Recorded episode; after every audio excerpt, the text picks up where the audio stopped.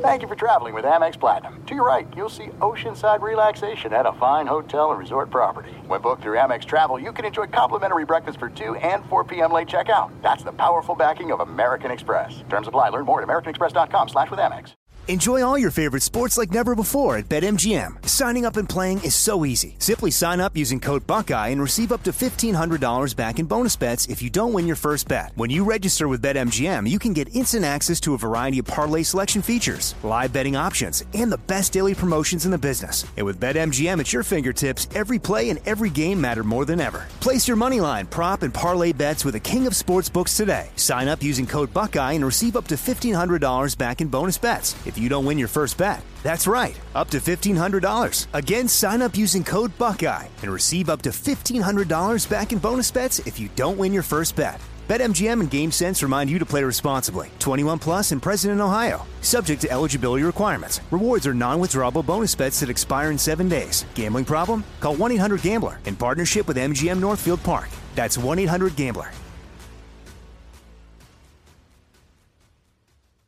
What's up, this your boy Lil Duval, and check out my podcast, Conversations with Unc, on the Black Effect Podcast Network. Each and every Tuesday, Conversations with Unc podcast feature casuals and in-depth talk about ebbs and flows of life and the pursuit of happiness. Unlike my work on stage, I tap into a more serious and sensitive side to give life advice and simply offer words of encouragement, yet remind folks to never forget to laugh. Every Tuesday, listen to Conversations with Unc, hosted by Lil Duval on the Black Effect Podcast Network, iHeartRadio app, or wherever you get your podcasts.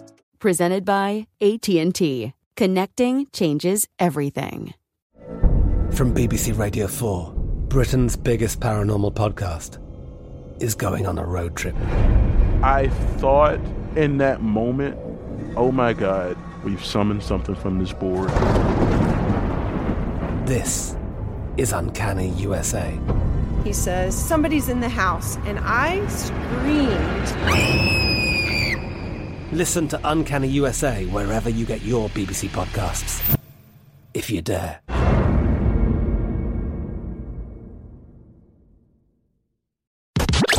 You're listening to Fox Sports Radio.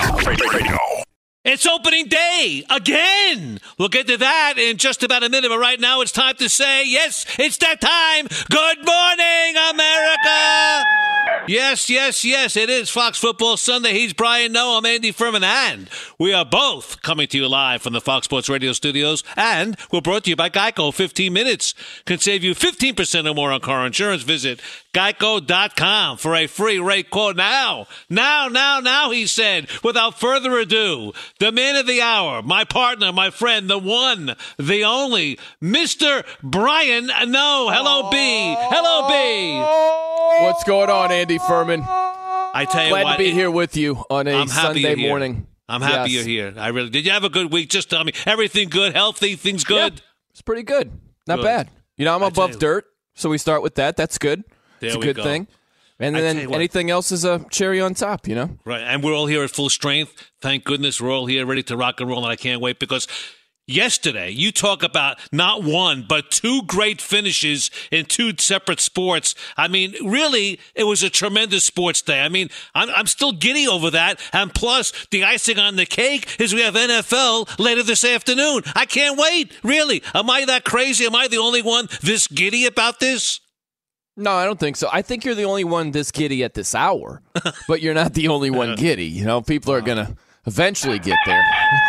But it's a little bit early around the country for this level of giddiness. But, yeah, I think a lot of America is going to catch up with you. They certainly were with you last night during that baseball game. That was insane. What a game. I tell you what, though, the Dodgers, one strike away from taking a 3-1 lead in the World Series. Instead, the series now is tied at 2 games apiece. Tampa Bay wins in a wild back-and-forth deal Saturday night thanks to a Brett Phillips walk-off single against Kenley Jansen. Unbelievable. And here's what Phillips had to say after the deal. I saw we're running out of bench guys. Maybe use me to pinch run, steal bag. They're going for Troy. Next thing you know, I'm 5th in the lineup, coming into the tunnel. Hoover looks over at me, hey, you're coming up 5th. Let's go win this thing. I said, you already know. It's unreal. I mean, you got to call it a walk-off single because the Dodgers center fielder, Chris Taylor, booted it big time. You never saw that. And then the catcher, Will Smith, he was unable to hold the relay throw back at the plate, and it was all over. It was amazing. I mean, I haven't seen that in big league baseball in eons. It doesn't happen often. Yeah, well, the first part is Brett Phillips with the hit. And that was shades of, this is ancient history now, but remember Francisco Cabrera of the Atlanta Braves? He had a big hit in the 92 NLCS, and it scored Sid Bream. Remember Sid Bream lumbering around? It was Francisco Cabrera, this no-name guy who had this huge hit in a big moment. That's what Brett Phillips reminded me of last night, this no-name. And that's basically their season on the line. Yeah, you know, sometimes teams can come back from a 3-1 deficit, but I have a hard time seeing Tampa coming back against LA's offense and their starting pitching that has been fantastic for the most part in this series. I have a hard time envisioning the Rays winning 3 straight games. So for Brett Phillips to come through with a hit like that in that moment, I think it saved Tampa's season. And then, like you said, the horrible defense on that play with Chris Taylor booting the ball and then Will Smith not catching the ball and thinking he had to make a swipe tag with Arozarena doing his Daniel Jones impression, the Giants quarterback. Remember when he fell down, got tripped up by the turf monster? Yeah, that was Arozarena last night. It was crazy. Yes, it was. It's amazing. I tell you what, let's take a listen to that replay. Go ahead. Let's hit it. Jansen. That is into center field.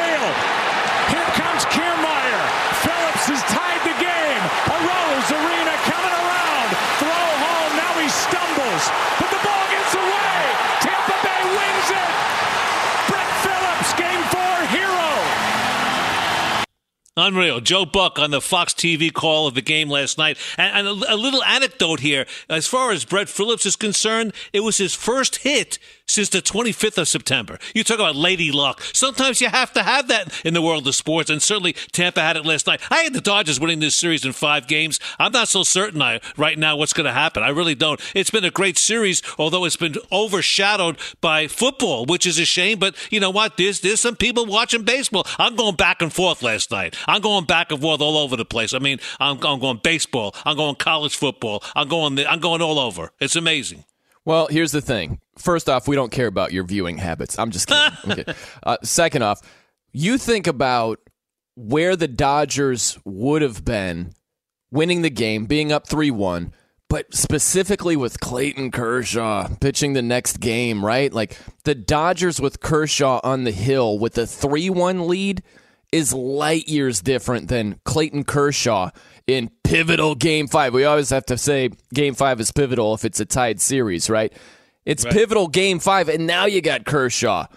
It's 2-2. So I just think that the potential for Clayton Kershaw to press, to grip, to feel like, oh, no, it's happening again. It's a lot more alive with the tied series compared to the Dodgers having a 3-1 lead. I think with the 3-1 lead, you can relax a little bit more. I liked Clayton Kershaw's chances way more if they ended up winning last night, and they didn't. Right. I think that changes everything going forward for tonight's game. It amazes me. I mean, I couldn't believe. I thought it was over when it was like 4-2. I really did, and I switched back and I said, "What's going on here?" But again, you know, you don't expect things like that to happen, especially, you know, when you have playoff games, World Series. It's usually the guys that you don't expect to deliver are the ones that do it. And last night it was Phillips. He did it, and again, as I say, his first hit since the 25th of September. He is the least guy that you would expect to have anything to do with the outcome of a ball game. Yeah, and I know that Smoltz, he was trying to give Kenley Jansen the benefit of the doubt where he was like, hey, it was bad defense, and he was right, but even if Chris Taylor doesn't boot it, or let's say Will Smith catches the ball, one of the two things happens. Let's say that Arozarena is out. Kenley Jansen still blew another save. Right. So we can't completely absolve Kenley Jansen. Yeah, to Smoltz's point, they shouldn't have lost right then and there. But even if they lose later on, even if they end up winning in extra innings, he still blew another save, and that's an issue for the Dodgers going forward. Another issue. It's crazy how one hit changed everything for the Dodgers. But really, this scenario couldn't be more different than if they squeezed the last out. Yeah, and what does it mean for Major League Baseball? Let's look ahead for a second. What does it mean for Major League Baseball, or maybe it means nothing, if Tampa Bay should win this World Series? I mean, you talk about a small market team, basically payroll not even 40% of perhaps what the Dodgers' payroll is, really. I mean, does it mean that there's hope for smaller markets to succeed? Does it show that the scouting situation is so much better in Tampa than other ballparks and other ball teams because what they do and how they groom their players? I mean, you got a guy like Charlie Morton there pitching for them. I mean, I'm not so certain Major League Baseball and the people that run it want to see Tampa Bay win it. Maybe I'm mistaken. I think they'd rather see a large market team like the Dodgers win it. Well, they'd like to see larger market teams in the World Series and winning it. Yeah, right. Like they would. It's more so about the future matchups. They would rather have the bigger market teams, but I don't know about all that, Andy. It's one of those deals where, I don't think that Tampa provides this blueprint that all of a sudden all these small market teams can just arrive in the World Series one year after another. I think the big payrolls, they typically, you're going to have a higher batting average to get to the World Series or win it, typically, right? So I don't think this is a climate shifter, if you will. But I think that if the Rays go on to win this series, you're talking about major changes with the Dodgers. I don't see how Dave Roberts survives if they lose another one, Yeah, but how do you get rid of a manager who's been there? He's been to the pinnacle. He really has. He hasn't. They haven't won. He hasn't delivered. That's how you get rid of him is he hasn't gotten to the pinnacle. That's ridiculous. I mean, I could see if a guy, there are coaches and managers that don't even get to the playoffs that survive, and this guy has gone to the postseason. He just hasn't gotten the brass ring yet. It's amazing. That's how it works, man. I don't know what to tell you. Like, when he's making pitching changes that blow up in his face, like, Baez is a very good pitcher. To give up the 3-run homer last night was brutal. I don't know how many pitching decisions Dave Roberts has had where he brings in a guy in a moment and that guy wets himself. And we look back at Dave Roberts like, what are you doing? And post-game press conference, he's like, I really like this guy in that spot. You've got Dodger fans tearing their hair out saying, if I have to listen to Dave Roberts say he loved this guy in this spot one more time, I might do bodily harm to myself. Okay, you hit it right on the head. If Dave Roberts should lose his job, if the Dodgers lose this series, it won't be because of the lack of winning a World Series, but because of fan uprising, really, and they're afraid of maybe fans staying away. It's all about buying tickets, although this year no tickets were involved. It may not be next year as well. I hope there will be, but it's fan uprising, and people who run ball clubs are fearful of fan reaction, and there'll be talk radio, I'm sure, in the LA market going crazy to chop his head off. That's why he'll lose his job, not because of anything he did poorly. I disagree with you. Well, you're not going to make a change because of that. He's faced heat so many other years, not just this one. It's about, hey, if another manager is here who makes decisions that are different than Dave Roberts, might we be in a better position to win a championship? That's the question that the Dodgers are going to be asking themselves. And this, again, this is all based on if they lose. Right. They're still capable of winning this thing, and it's a moot point, as Al Michaels would say. But also add this to the mix here. Think about this. This was after the NLCS. When they won Game 7, this is what Dave Roberts said. This year is our year. This is our year. Okay, so he's calling his shot right there. And if the Dodgers screw this up again, after he called his shot and he might have some bad managerial decisions along the way, he's a dead man walking. Well, he backed himself against the wall by saying that. This is our year. I mean, look, I understand it's emotion speaking, but sometimes you got to say, we're going to play one game at a time. You got to give the coach speak. You got to do that. But he didn't. You're right. He put himself in a very precarious position. And honestly, you may be correct. If he doesn't win it all, he may be gone. But I have a hard time with that. But a guy has done so much, and I know they haven't won the series since '88, but still in all, he's been to the postseason. Others have not been there and they survive. But you know what? It's all about people that run ball clubs, and people that want to see their ball club survive and do better. Some people are not that, I guess. We saw what happened in Dallas with the Cowboys. Get rid of him. I mean, now there's some rumors that the Cowboys' new coach this year, McCarthy, he may be gone. There's talk about him being gone. I mean, that's just the way people are. Hey, man, all I know is with the Dodgers winning the division for 8 straight years, If they screw this up and they still have 0 rings, that's where success can come back to bite you, right? That's where the expectations are raised. The Dodgers are in championship or bust mode. And I just don't see them saying, you know what, let's just give it another go next year. Maybe this is our year. I see them making changes. And I think the first change would be Dave Roberts. Well, of course, that would be the first change. Of course, and we'll see what happens. But, you know, for his sake, I hope they win it. And I tell you what, I'd like to see them win it, A, for the market size, and B, I'd like to see both the Lakers and the Dodgers win it in that city. It'd be great. It'd be a great situation.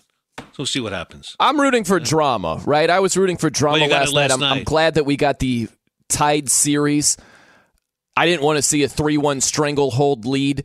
But I was doing the show last night with Ephraim Salam, who roots for the Dodgers, as does, I don't know, 70% of Fox Sports Radio, it seems like, because we're based in Sherman Oaks over there in L.A. It's crawling with Dodger fans. So he took some cheap shots at the Cardinals last night, you know? Really? And so now I'm rooting for the Rays. I'm sorry, Los Angeles. I'm rooting for the Rays in this one. It started with, I just wanted to see a dramatic series, and because of Ephraim Salam and him needling me, being a Cardinals fan. Now I'm rooting for the Rays. I'm rooting for Tampa. Let me say this. Tampa. You rooted for drama, and you got drama last night. Listen to this, though. Here's my take on it. If there was no drama last night and the game ended at 4-2, we probably wouldn't even be talking about the World Series today. Think about that. We're talking about it because the way it ended, not because it's the World Series. Right. Exactly. Right. Totally. So, yeah.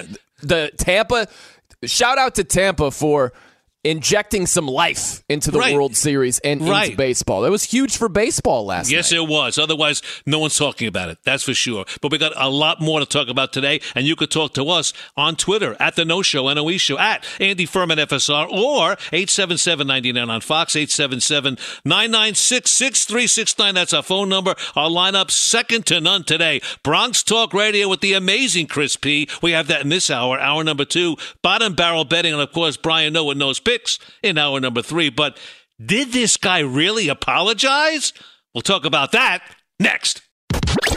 You're listening to Fox Sports Radio. This is it. We've got an Amex Platinum Pro on our hands, ladies and gentlemen. We haven't seen anyone relax like this before in the Centurion Lounge. Is he connecting to complimentary Wi-Fi? Oh, my. Look at that. He is. And you will not believe where he's going next. The Amex dedicated card member entrance for the win. Unbelievable. When you get travel perks with Amex Platinum, you're part of the action. That's the powerful backing of American Express. Terms apply. Learn more at americanexpress.com/withAmex. Enjoy all your favorite sports like never before at BetMGM. Signing up and playing is so easy. Simply sign up using code Buckeye and receive up to $1,500 back in bonus bets if you don't win your first bet. When you register with BetMGM, you can get instant access to a variety of parlay selection features, live betting options, and the best daily promotions in the business. And with BetMGM at your fingertips, every play and every game matter more than ever. Place your moneyline, prop, and parlay bets with the king of sportsbooks today. Sign up using code Buckeye and receive up to $1,500 back in bonus bets if you don't win your first bet. That's right, up to $1,500. Again, sign up using code Buckeye and receive up to $1,500 back in bonus bets if you don't win your first bet. BetMGM and GameSense remind you to play responsibly. 21 plus and present in Ohio, subject to eligibility requirements. Rewards are non-withdrawable bonus bets that expire in 7 days. Gambling problem? Call 1-800-GAMBLER in partnership with MGM Northfield Park. That's 1-800-GAMBLER.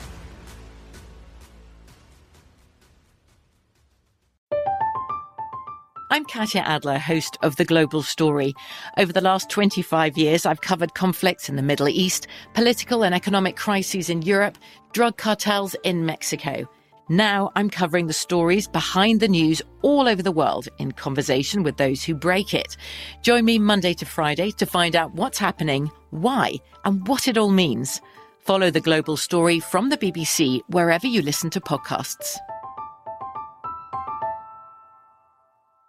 If a new house is on your wish list in the next 5 years, grow your savings faster and experience your dreams with an Ohio Homebuyer Plus account from Kemba Financial Credit Union. A savings account specifically designed to save for a new home where you can earn 7% APY, a $500 matching bonus, and a $1,500 mortgage closing cost credit. Learn more at Kemba.org. Offer expires March 31st, 2025. APY equals annual percentage yield. Restrictions apply. NMLS 292230. Equal housing lender. Federally insured by NCUA.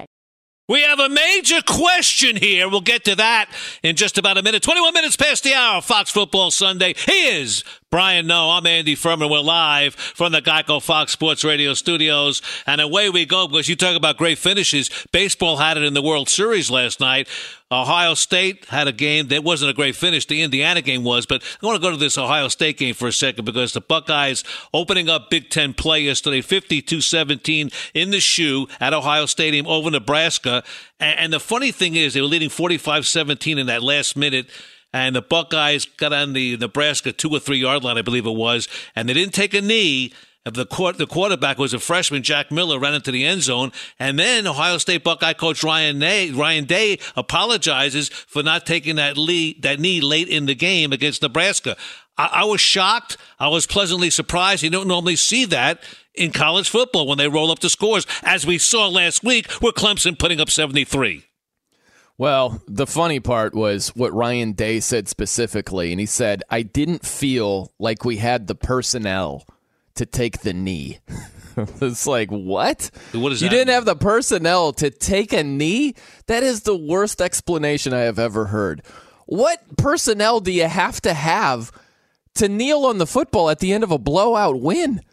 That's ridiculous. If he just said, you know what, I'm stupid, I messed up, I shouldn't have called a play to try to score a touchdown, that's my bad, I'm going to apologize to Scott Frost. He said all of those things, but he lost me when he was like, I didn't think we had the personnel to take the knee. Like, let's play a little game here of worst case scenario, Andy. Even if this freshman quarterback bobbles the snap or he screws it up and Nebraska has the football, they're still down 45-17 at their own 2 yard line. Like, who cares at that point? Just kneel on the football, man. Don't tell me about the personnel not being right. That's terrible. That was the worst part of the statement, because he did say, I feel bad about it. That's what he said. He says, I had a younger quarterback in the game. Then he comes back with that, I didn't feel like we had the personnel to take the knee. But then he came back and said, but I probably should have done that. So he did take it upon himself. The onus was on him. And because no one really asked Jack Miller, I don't think, after the game, why did you run it in? I mean, obviously, if I'm Jack Miller and I'm in there, I'm running it in. I don't care. I'm going in. Sure, you didn't do the wrong thing. If there's a play to be ran, then, run the play correctly. So there's nothing that he did wrong. But it doesn't work like that in life, Andy. If you're out with your girlfriend and she says, did you look at that hot blonde right there? You can't look at her and say, I probably shouldn't have done that, and then everything's fine. Like, the damage has been done. No, you shouldn't have done that, all right? Don't do it again. It doesn't. You're being too nice. I don't know what's happened to you, Andy Furman. There used to be venom with you. No, I don't get the logic here. I mean, Jack Miller ran it in. If I'm a freshman, I'm putting in the ball game. It's not about him. It's about Ryan Day. And he screwed up. He would have been better off not saying a damn thing like Clemson did last week when they put up 73. Keep your mouth shut, all right? Unless he's really good friends with Scott Frost, the coach of Nebraska, and he said, look, I'm sorry. I should have had him take a knee. It's on him, right? Maybe we're going too deep on this situation. I don't know what you're making this abstract. This is not hard. It was a 45-17 game. It's a blowout game. Exactly. It isn't classy to run it in for another touchdown. And it wasn't classy to put up 73, and you were happy with that last week.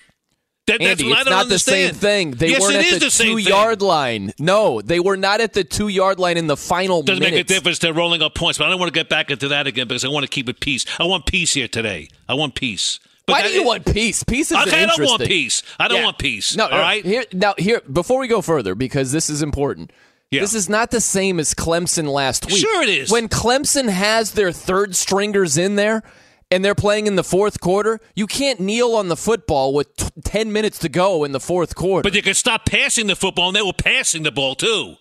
Just run it out, and they didn't run it out. That's all I'm saying. I think 73 points is disgusting. That's all I'm saying. They're not running the run and shoot, okay? If you throw a screen pass here or there while you're running the football mostly, if they can't stop you, they can't stop you.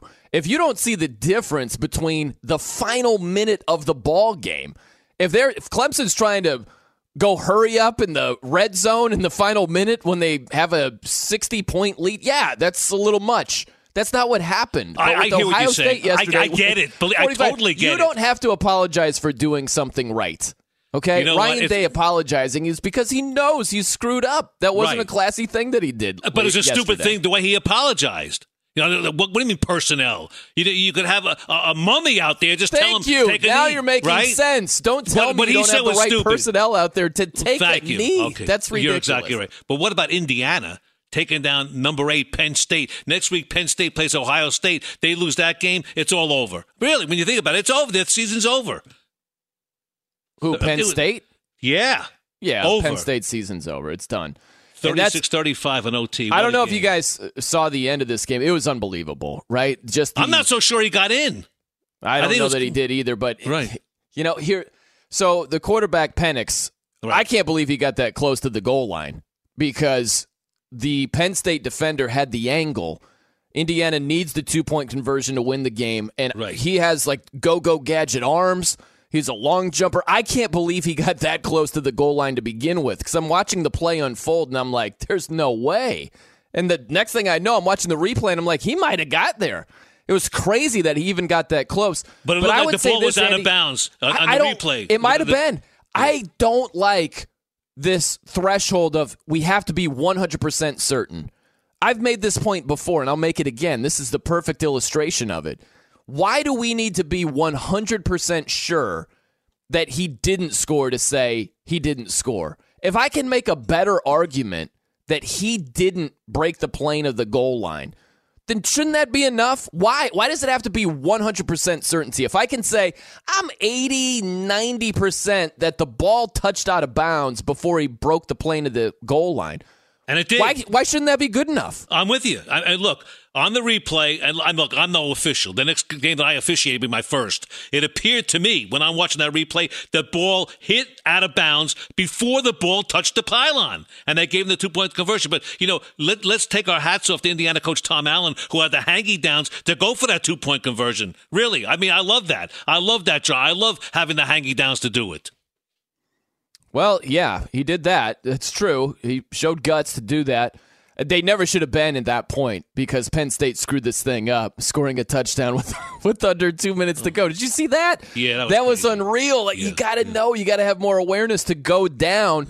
The running back who scored, that was Devin Ford. He walked in. Indiana's not even playing defense at the end of regulation. They're right. Like, please score and give us a chance to win. Right. James Franklin, the Penn State head coach, is like, no, don't score. Don't do that.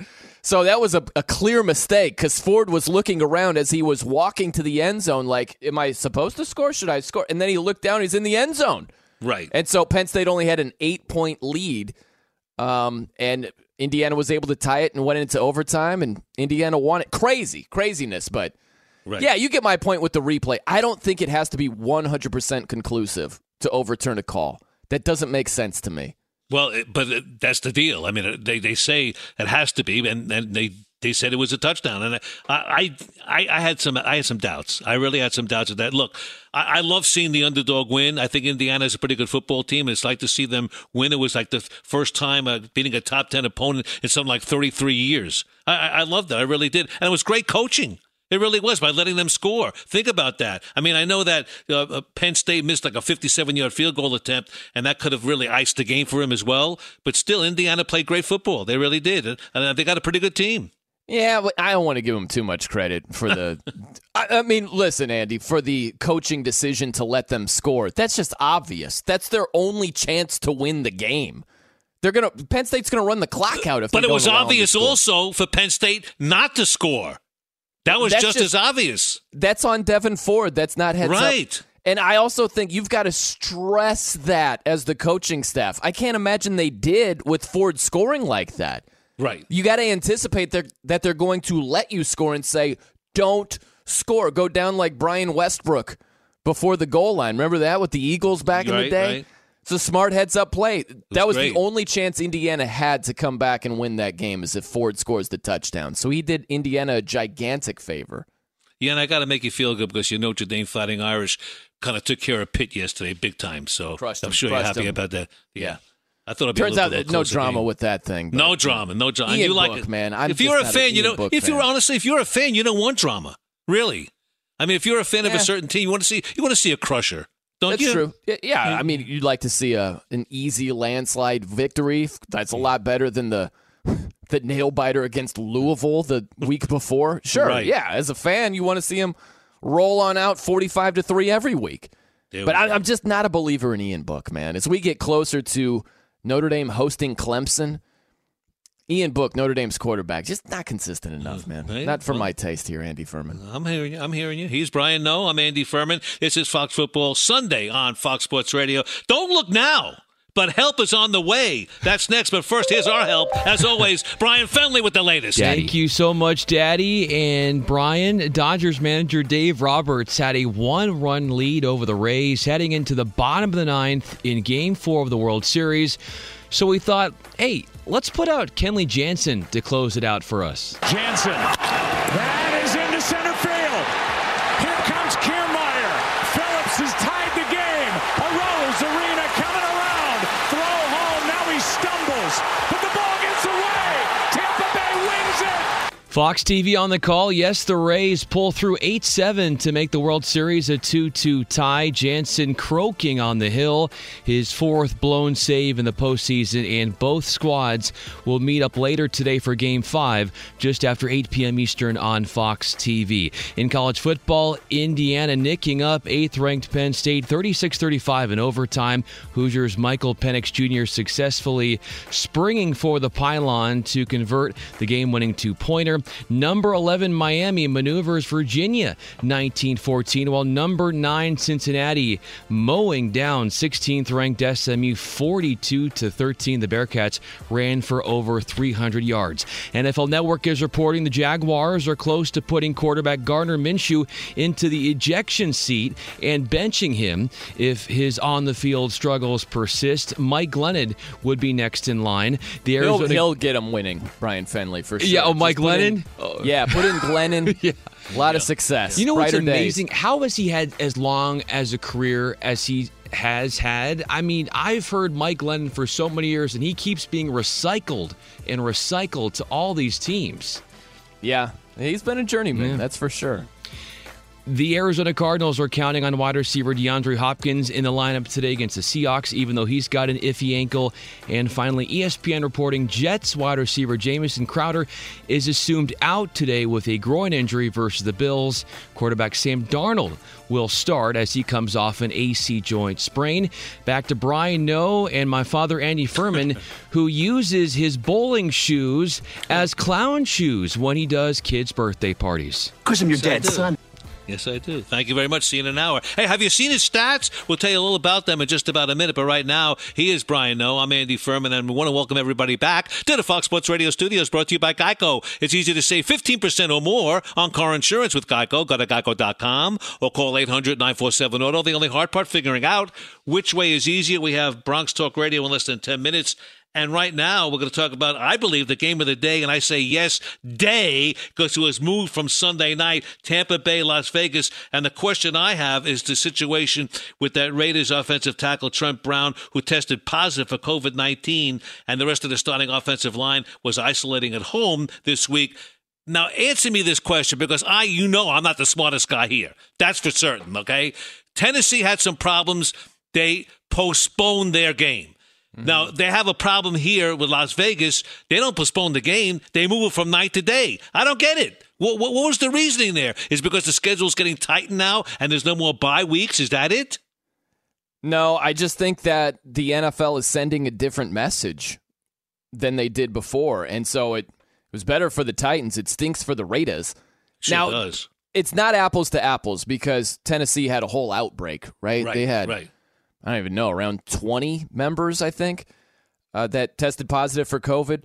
The Raiders haven't had as high of a number, so that's number one. But when the entire offensive line was on the reserve COVID list, we didn't know if they were going to play on Sunday, Andy. Right. And the NFL said, you know what? Let's play this game earlier on Sunday. It was why? Wait, what? You're not playing it on Monday or Tuesday? Right. That's the NFL's way of saying, hey, follow the protocols. We're not going to be the shoulder to cry on anymore. We're getting these games in. You've got practice squad guys. Yeah, next man up. I don't know what to tell you. Throw some guys in uniform. That was the NFL. That was the closest thing to making a team forfeit, was saying, hey, let's just move this game up forward. And if you have your entire starting offensive line out, so be it. Yeah, I read the same thing as you did into that we're going to finish the schedule. We're not taking any more Tuesday games, Wednesday games, whatever it may be. We have X amount of days to play. And obviously, a lot of the teams already had their bye week, so we can't give them another bye week. We're going to play, and we're going to forge on, and we're going to finish the season, and we're going to do it with players you may never heard of, but we're going to do it. And that's it. Yeah, and I get it. The Raiders, that's the first thing I'm thinking is like, you had the Titans play on Tuesday. We might not have our entire starting offensive line, and we're playing earlier on Sunday. That was crazy. That doesn't quite add up, but I just think it's the NFL taking a different approach to this. And the four offensive linemen that were at least in contact, close contact with Trent Brown, they've been activated. So they will have these guys, Rodney Hudson and Denzel Good, Gabe Jackson, Colton Miller. They've been activated, so they'll have most of their starting lineup against Tampa, which is obviously a good thing for the Raiders, but we didn't know that earlier this week. Right. And the NFL was just like, we'll just make it that 105 game. What about the Raiders? This is kind of a bombshell. Antonio Brown reaches a contract agreement with Tampa Bay. He's going to play in Week 8, which is next week. I mean, and I'll tell you what. Week 9, I'm sorry. As far as I'm concerned, as a fan, I'm selfish. I want to see great players play. He's a great player. Now, if I'm a team, do I want to take a chance with him? I'm not so certain. But he did want to reunite with Tom Brady. That's what he wanted to do. And I guess Brady had some pull in this. Brady had some say. Yeah, absolutely he did. Yeah. This is all about Tom Brady vouching for Antonio Brown because back in March this year, Bruce Arians was asked about Tampa acquiring AB, and he was like, no, I'm good on that. And he was pressed like, all right, well, if he takes the veterans minimum and you have a spot open for a wide receiver, would you still want him? And Bruce Arians said, no, I know him. Like, that's what he said. He's like, I know the guy from his time in Pittsburgh with AB. And so for it to go from that to now acquiring him, it just shows that Tom Brady has a ton of pull. Yes, he does. And if he wants his guy AB, well, that's what the Tampa Bay Buccaneers are going to make happen. You know what I laughed, though? I mean, initially, when we heard AB's name pop up, it was Pete Carroll in Seattle saying, yeah, I may have an interest in him. You know what, Pete? Stop it already, because you said the same thing about Colin Kaepernick. You know, either do it or don't do it. I mean, you know, that's it. You're pregnant or you're not pregnant. That's what it's all about. You do it or you don't do it. Don't, talk is cheap. I see better than I hear. So Pete Carroll, again, we may be interested in AB. You know, I'm not so certain you really need him with your offense there, but certainly he could help. So but when Pete Carroll said that, I scratched my head. Again? I mean, come on, you did the same malarkey with Kaepernick. Well, I hear what you're saying, and when I look at Seattle, we'll have to pick this back up because I could do an hour on this. You know, there's so many layers with AB, but if you bring up Seattle, I didn't think it made a lot of sense just because their defense stinks. Right. I call them the Seattle Sooners. They're like Oklahoma last year. They're like a Big 12 team. They're just trying to out-offense you. You've got to play better defense. Like, focus on upgrading the defense instead of getting a wide receiver in there. Wide receiver is not their problem. They're fine with Russell Wilson. He's an MVP frontrunner. They've got DK Metcalf, Tyler Lockett. They're fine. You got to look at that defense. That's why it made more sense if you're going to do it and bring in AB. Tom Brady was a former teammate of the guy. I know it was for one game. But they have some familiarity with each other in actual games, unlike Russell Wilson, who's throwing against air with AB. And also, Tampa's defense is legit. They've got a good defense. They don't have just gaping holes on their defensive side of the ball. So adding Antonio Brown at least makes more sense for Tampa than it did for Seattle in my mind. I'm with you right there. I tell you why you're talking about stats. I mean, I'm looking forward to this game because Derek Carr right now, he's tops in the NFL with a 73.1 completion rate, 115.9 passer rating, which is second in the league, 11 TDs, 1 INT. I tell you what, I'm impressed. What about Gronk? He's alive again. His first touchdown since 2008 last week. He had 8 targets last week and a touchdown. So it's going to be a great game, and I just hope everybody's healthy, and more than that, I hope no one gets COVID from this game. That's what I'm hoping. But they'll be tested, and everything should be, hopefully, my fingers and my eyes are crossed. Hopefully, everything will be okay.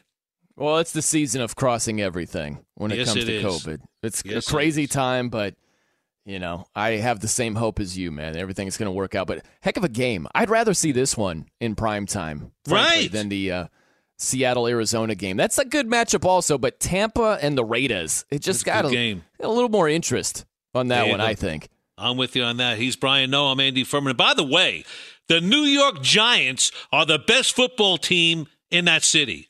Lucky for them, there's another team there. We could pay a visit now to the Big Apple. Why? Because Bronx Talk Radio is freaking next. You're listening to Fox Sports Radio. This is it. We've got an Amex Platinum Pro on our hands, ladies and gentlemen. We haven't seen anyone relax like this before in the Centurion Lounge. Is he connecting to complimentary Wi-Fi? Oh, my. Look at that. He is. And you will not believe where he's going next. The Amex dedicated card member entrance for the win. Unbelievable. When you get travel perks with Amex Platinum, you're part of the action. That's the powerful backing of American Express. Terms apply. Learn more at americanexpress.com/withAmex. Enjoy all your favorite sports like never before at BetMGM. Signing up and playing is so easy. Simply sign up using code Buckeye and receive up to $1,500 back in bonus bets if you don't win your first bet. When you register with BetMGM, you can get instant access to a variety of parlay selection features, live betting options, and the best daily promotions in the business. And with BetMGM at your fingertips, every play and every game matter more than ever. Place your moneyline, prop, and parlay bets with the king of sportsbooks today. Sign up using code Buckeye and receive up to $1,500 back in bonus bets if you don't win your first bet. That's right, up to $1,500. Again, sign up using code Buckeye and receive up to $1,500 back in bonus bets if you don't win your first bet. BetMGM and GameSense remind you to play responsibly. 21 plus and present in Ohio, subject to eligibility requirements. Rewards are non-withdrawable bonus bets that expire in 7 days. Gambling problem? Call 1-800-GAMBLER in partnership with MGM Northfield Park. That's 1-800-GAMBLER.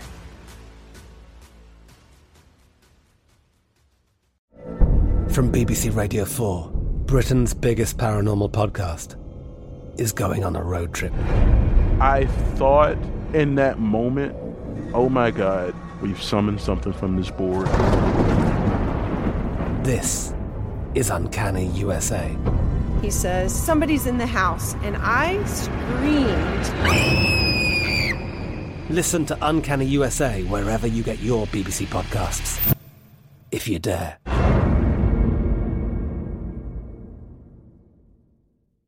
If a new house is on your wish list in the next 5 years, grow your savings faster and experience your dreams with an Ohio Homebuyer Plus account from Kemba Financial Credit Union. A savings account specifically designed to save for a new home where you can earn 7% APY, a $500 matching bonus, and a $1,500 mortgage closing cost credit. Learn more at Kemba.org. Offer expires March 31st, 2025. APY equals annual percentage yield. Restrictions apply. NMLS 292230. Equal housing lender. Federally insured by NCUA.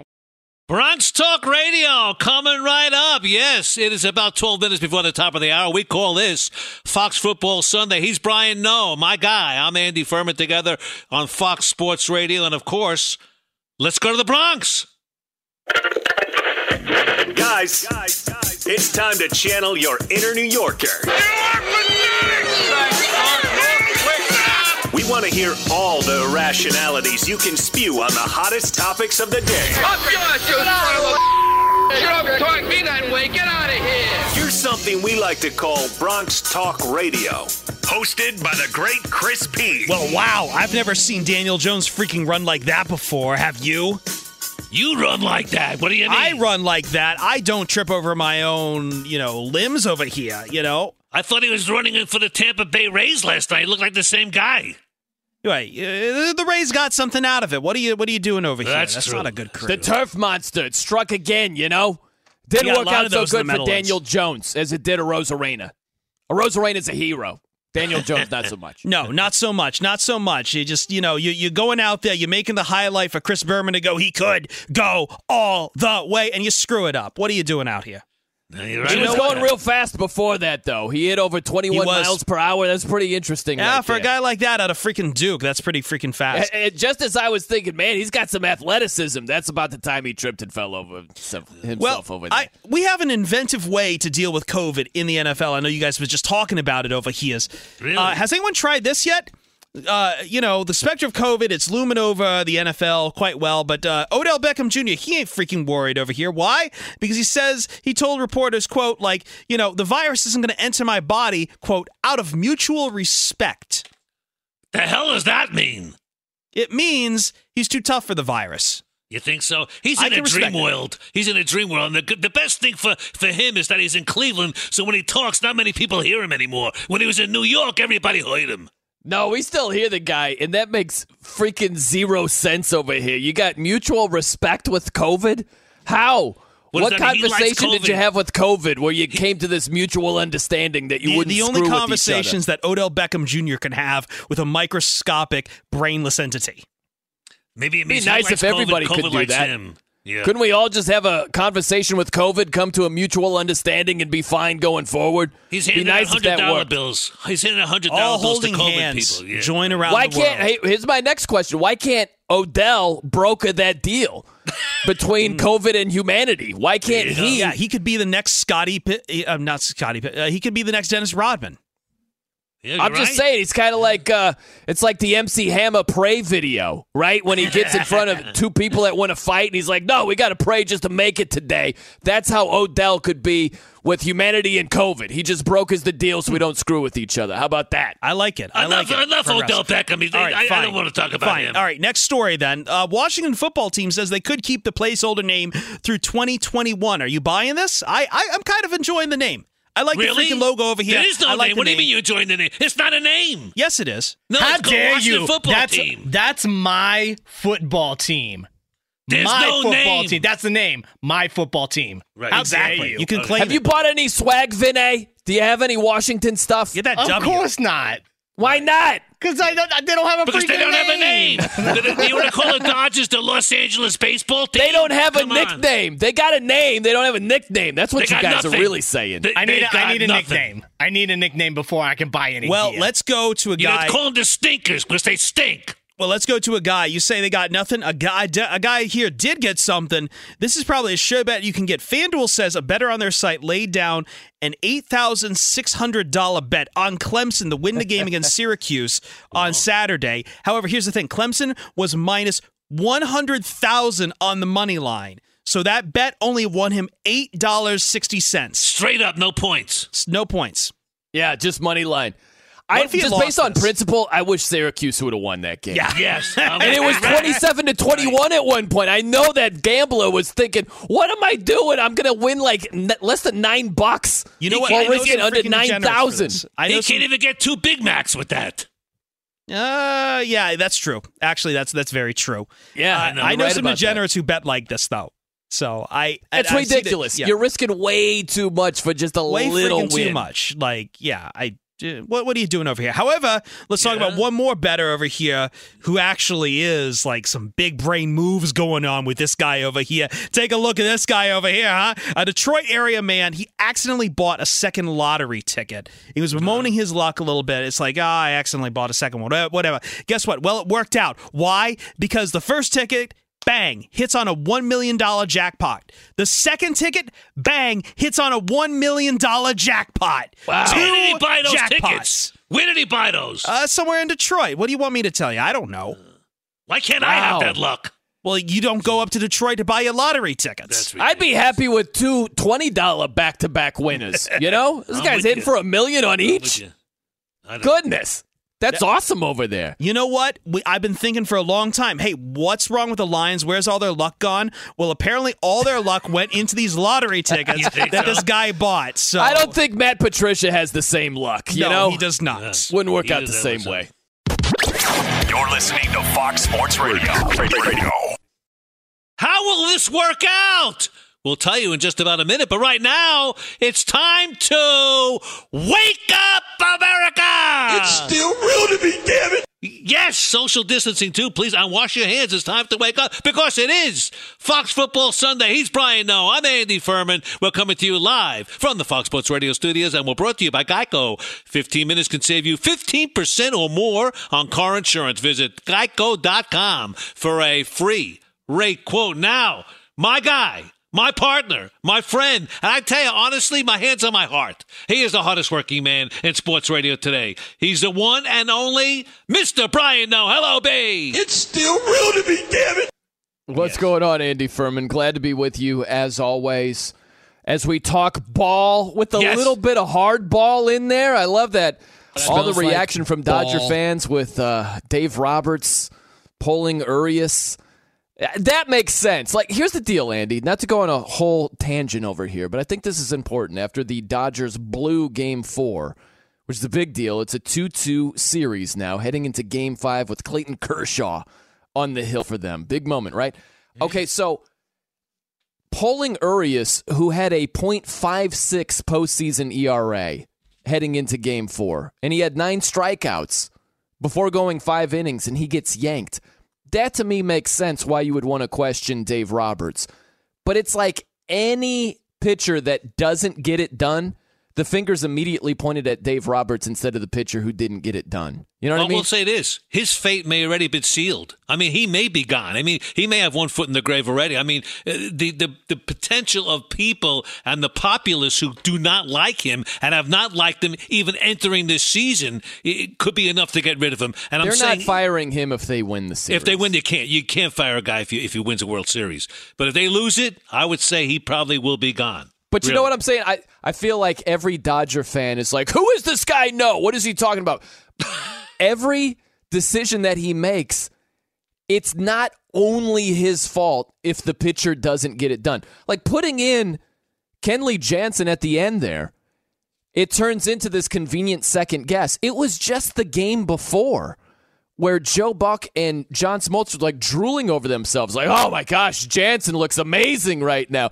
So you put in your closer at the end of the game to close last night. It's on Jansen for not getting it done. It's not only on Dave Roberts. Am I crazy here? Like, no, you got to blame the pitcher along with Dave Roberts. That's all I'm saying. Right, but Dave Roberts will get the brunt of it because that's just the way it works out. And especially, he's that kind of guy. He is that kind of a guy. I mean, I think they love to hate him. There's certain people that way, and I guess maybe I'm one of those guys too. I don't know. But I have a question for you about ball. Are you ready? And it's about college football. Great day yesterday in college football. It really was. But my question is this.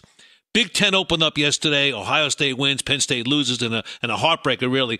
What happens now if a Big Ten team goes undefeated and perhaps a Big 12 team wins the conference with one loss? My take right now as we speak here today on a Sunday, the Final Four looks like to me Clemson, Alabama, Georgia, and maybe Ohio State. But would it be fair to have a team that goes undefeated that plays less games to get into the Final Four? They got a big problem here, the committee, don't they?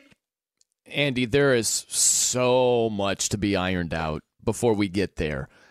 But there will be teams playing less games. If Ohio State goes undefeated, they're going to be in the college football playoff. I think any team that goes undefeated in any conference of a major Power 5. That's not a shoo-in. Look at the Pac-12. I'm saying if a Pac-12 team goes undefeated, they'll go to the Final Four. You don't know that. It's not a certainty. That's not a for sure thing. You might have 4 undefeated teams, right? It's possible. I doubt it, but you could. So you can't say it's a certainty. You might have a one-loss team. This is more likely from a Power 5 conference that plays more games and has a better body of work than an undefeated Pac-12 team. So you can't speak in absolutes this year with the schedules being so disjointed and the amount of games. One conference is playing 11. The other conference is scheduled to play 7. Like, you can't speak in certainties that an undefeated Pac-12 team, they're in. No questions asked. Like, that's not a for sure thing at all. And I'll tell you something else, and this is my take on it, and I may be way off base. I sometimes think that the committee doesn't necessarily pick the 4 best teams. They pick potential, what they think at times. At times. Now, look, you got this SEC, and there's going to be 2 teams out of the SEC, and Alabama may very well not go undefeated. They may play Georgia again, lose to Georgia. They might. I'm not sure where you're going with this. Like, well, no, I'm just saying that we're not going to take the best 4 teams always. I think that's why I think an undefeated team has a great chance of going to the Final Four, no matter how many games they play. And no matter what, as long as they're in a Power 5 conference, of course.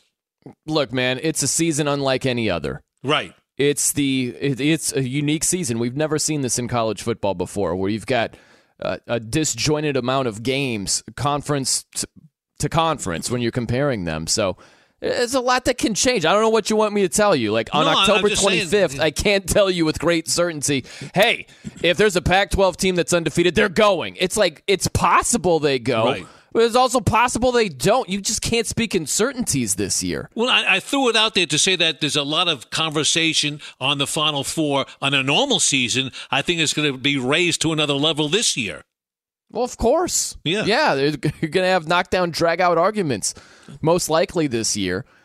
And look, I think the larger point you're getting at is, I think that, look, the committee, we're always going to have disagreements about who the best four teams are. I would go by resume typically.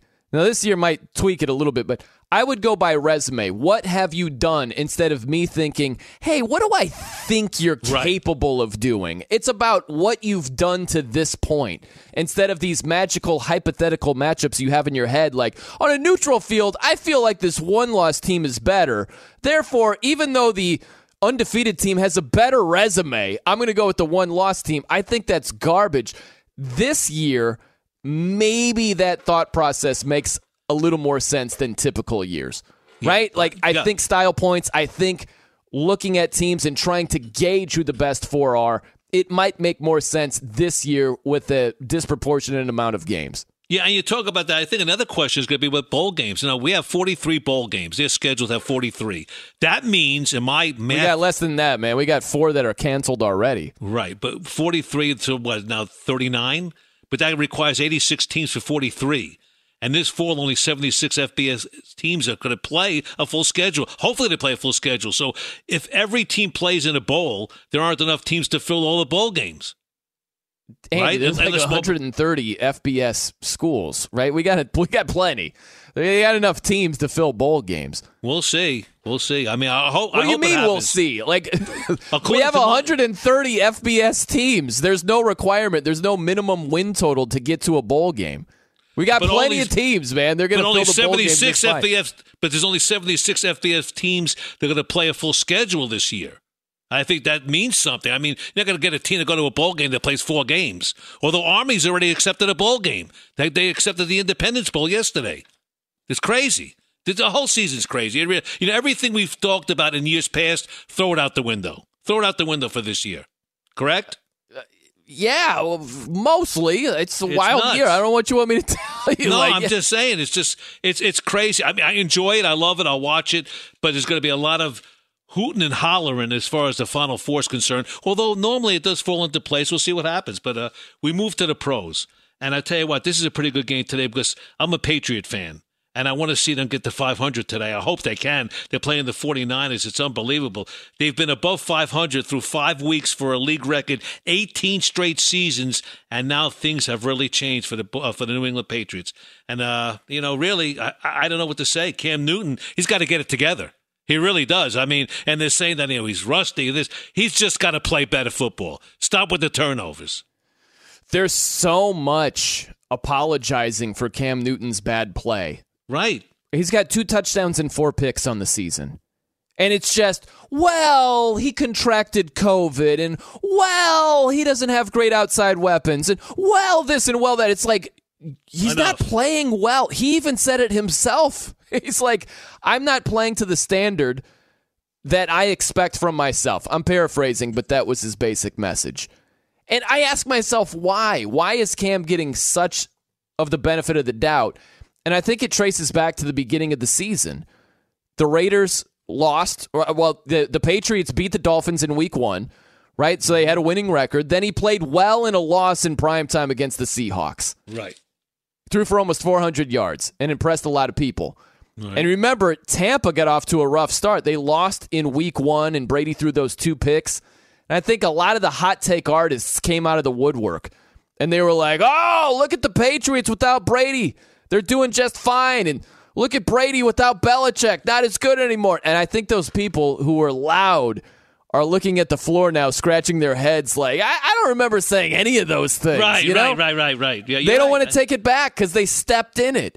And I think that's why a lot of the apologizing and excuse-making has been made about Cam Newton's substandard play. Well, last week was ugly, losing to Denver 18-12.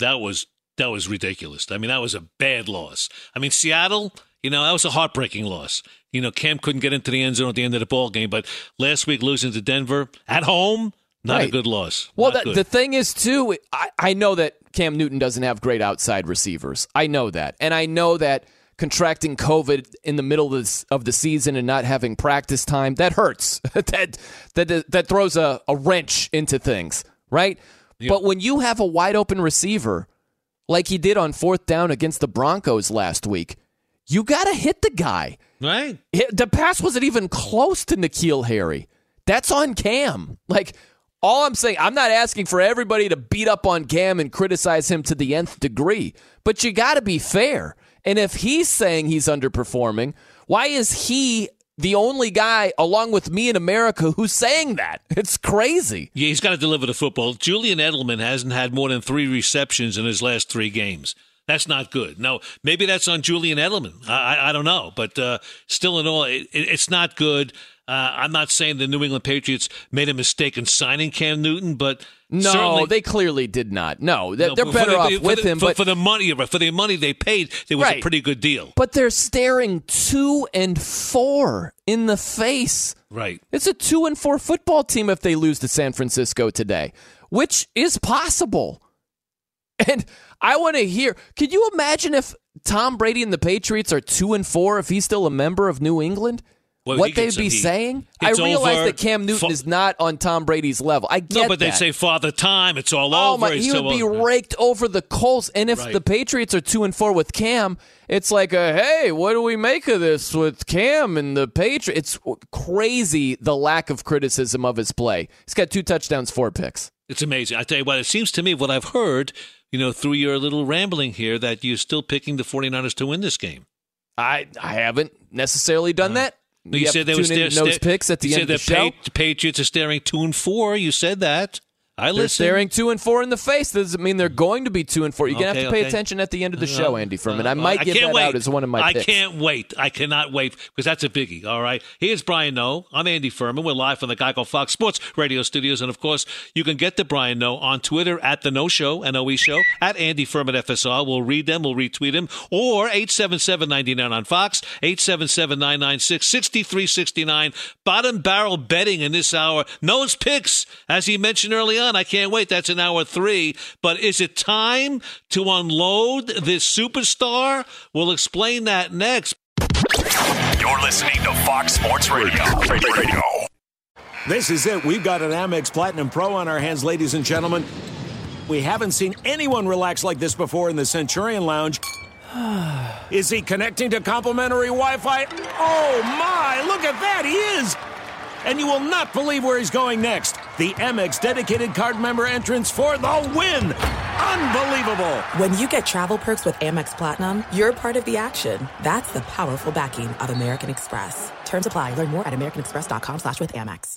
Enjoy all your favorite sports like never before at BetMGM. Signing up and playing is so easy. Simply sign up using code Buckeye and receive up to $1,500 back in bonus bets if you don't win your first bet. When you register with BetMGM, you can get instant access to a variety of parlay selection features, live betting options, and the best daily promotions in the business. And with BetMGM at your fingertips, every play and every game matter more than ever. Place your moneyline, prop, and parlay bets with the king of sportsbooks today. Sign up using code Buckeye and receive up to $1,500 back in bonus bets. If you don't win your first bet, that's right, up to $1,500. Again, sign up using code Buckeye and receive up to $1,500 back in bonus bets if you don't win your first bet. BetMGM and GameSense remind you to play responsibly. 21 plus and present in Ohio, subject to eligibility requirements. Rewards are non-withdrawable bonus bets that expire in 7 days. Gambling problem? Call 1-800-GAMBLER in partnership with MGM Northfield Park. That's 1-800-GAMBLER.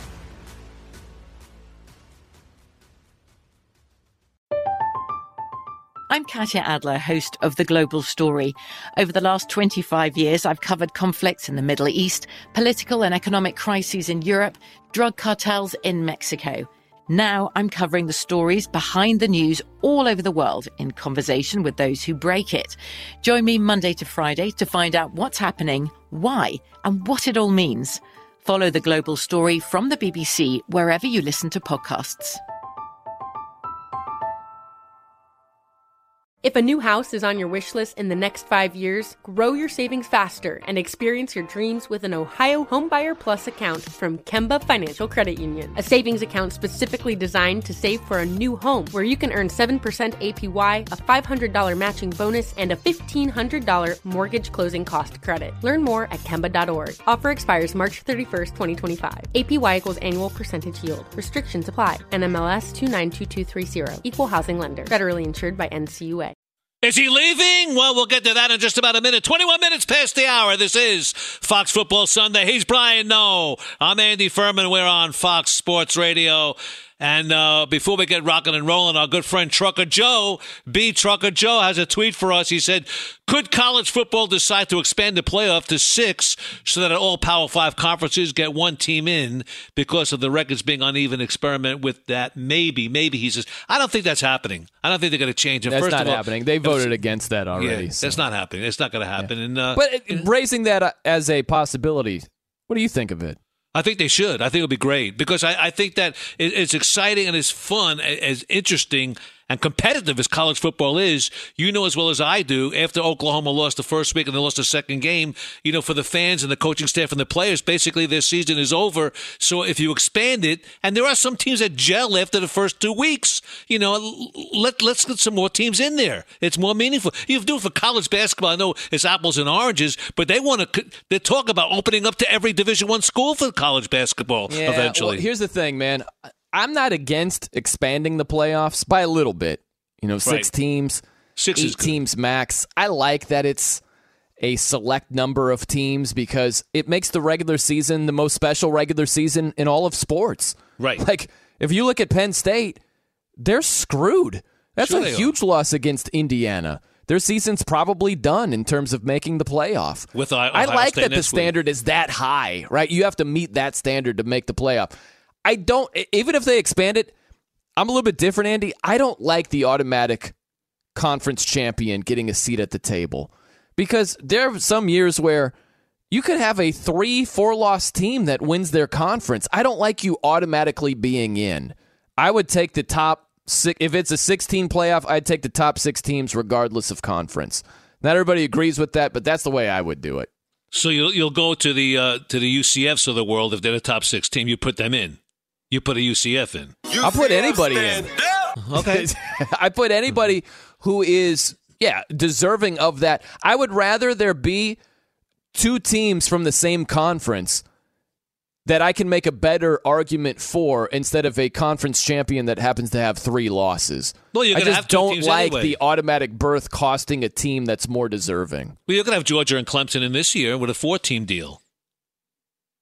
Well, what do you mean? I don't understand what you're saying. I think that you'll get 2 teams from the SEC in there this year. They're not in the SEC. You gave me Clemson and Georgia. No, I said Georgia and Alabama. I'm sorry. Well, yeah, maybe we get Alabama and Georgia in there. I don't know, but I just don't like the automatic berth idea. I hear that all the time. Like, make it 8 teams, 5 power conference champions automatically get in. Then you get your extra. I don't like it like that. No, you don't want to water it down, but 6 wouldn't be bad. 8, I think, is pushing it a little bit. But the fact that you mentioned it, with Penn State losing 1 game, their season's basically over. It's a disaster, that loss yesterday. And what do you do? I mean, you want to play for something. And right now, what are you going to play for? A minor bowl? I mean, let's face it. You know, some of those New Year's Day bowls are somewhat minor bowls right now, as opposed to not getting into the Final Four. Yeah, but we talk about all that stuff, man. You know, like, I don't know. It's been, I don't agree with this whole idea of like the playoff is making every other bowl game insignificant. Like, really, the Poland Wheat Eater Bowl was the biggest bowl game in the pre-college football playoff era. Like, please, come on. Like, we've always focused on the top-tiered bowls. This didn't just start happening with the college football playoff. Well, you don't think the playoffs put a shadow over those bowl games? I mean, I don't think it's always been that way. Right. Well, I mean, I think it was a big deal. Before the college playoffs, it was a big deal going to the Rose Bowl. It really was. Rose Bowl was big. But now, you know, I don't think anybody playing in either one of those conferences that are represented by the Rose Bowl are playing to go to the Rose Bowl. They want to go to the Final Four. I still pay attention to the Rose Bowl. Well, you do, but I don't think the players do. There are a lot of people that pay attention to it. It's still one of the top-tiered bowl games. And we're not talking about it being part of the college football playoff. There are some years that it is. Right. But Oregon winning the Rose Bowl, That had nothing to do with the college football playoff. That's a big win for them. Right, but I don't think they'd rather be in the playoffs, though. They'd rather be in the college football playoffs. Yeah, obviously. Right, but that doesn't mean all of a sudden the Rose Bowl is like one of the lowest tiered bowls now. Well, I'd make a comparison. If you're in college basketball, no one starts off the season in October and says, I can't wait to go to the NIT. Right? I mean, they want to go to the NCAA. They want to go to the big show. They go to the dance. Yeah. Right, of course. So what are we talking about here? Like, no, I just disagree. There have been a lot of coaches. Nick Saban has been one of them. There have been many that have said, oh, it's college football playoff. It just makes all these other bowl games meaningless. I completely disagree. And I also, it didn't just start happening because of the playoff. We didn't look there and say, oh, man, can't wait for the Liberty Bowl. It's a big matchup over here. But then the college football playoff rolled around, and we're like, Rose Bowl doesn't even matter anymore. Right. I don't buy it at all. Right. I'm with you. I mean, some of those bowls are so modified. The bowls that start on December 15th that roll to like December 24th, 25th, I can live without them. No one wants to play for those bowls. No player, no coach wants to be involved. Although what bowls do to many college coaches is save their jobs because they tell their athletic director, hey, I'm at a bowl game, so they're not going to get fired. Some do, but most don't. Let me run this by you now. This is a possibility. Just a quirk of my mind, if I may, all right? The Packers are playing the Texans today, and normally I don't care about the Texans. They're 1-5, and, you know, who cares, right? But J.J. Watt, who has 3 sacks with this team, they're 1-5, trading's right around the corner, the deadline next week. Is it time to trade J.J. Watt, unload him for a couple of draft picks? Because this season's over for the Texans. They got to look for the future. Is that a possibility to dangle him out there? It should be. I agree with you. They should reset. Because J.J. Watt, he's a major injury away from you not getting much for him if you move him. Right? Like, J.J. Watt has been healthy. He's played well this year. He's still a valuable player, but he's not getting any younger. Right. And you're not going anywhere this year. So I would trade J.J. Watt. You can still get some decent compensation for the guy, and you can look to rebuild going forward. Bill O'Brien, he was setting draft picks on fire before he got fired over there. So you got to restock the treasure chest of draft picks. Right. The Dolphins have the Texans' first and second round picks this year. So I'm sitting here saying, lose, baby, lose, so they can get higher draft picks. But you've got to have young talent that is cheap. And the Texans don't have a whole lot of swings in the draft in terms of their own draft picks to hit on guys that are good, young, and cheap. And so moving J.J. Watt gives you a chance at doing so. So, yes, I would move the guy. I'm with you right there. I tell you what, we waited long enough, and now it's the time. We put him in the spotlight. Last week was his birthday. He's our guy from Brooklyn, New York, the one and only. Marcel, you're on Fox Football Sunday. How are you, Marcel? He's sleeping. Okay. I don't want to wake him up. Yeah, is he sleeping? It sounds like he's sleeping. He's trolling you now because you gave him the hook. It was a quick hook last week. Yeah, so he's getting back at you for that. He's asleep. Okay, he'll call back later. I appreciate that. It's amazing. Okay, so we look at this. Maybe he was on hold with another radio station, and he just got mixed up. I wouldn't be surprised. I wouldn't be surprised because I've read his Twitter now. I'm following him on Twitter, and I've seen him thanking other radio stations. Yeah. So, like, I thought we were the one. I can just picture him. He's got 3 phones. One's on with Fox. One's on with another station. One's on with another national show, and he just got mixed up. He was speaking to the wrong phone, thinking he was talking to you and me, and that wasn't the case. Well, I wish him well, and happy belated birthday. So that's what we're going to do. Okay, we move on. We gave him a shot. He wasn't there. Happy birthday. Happy birthday. Brian Noe, Andy Furman, Fox Football Sunday. There's a rumor in the Crescent City. I'm going to tell you all about it next, but first, this guy's no rumor. It's Brian Fenley with the latest. And it's no rumor that you are the father. That's what the DNA test showed. You better stop that, really.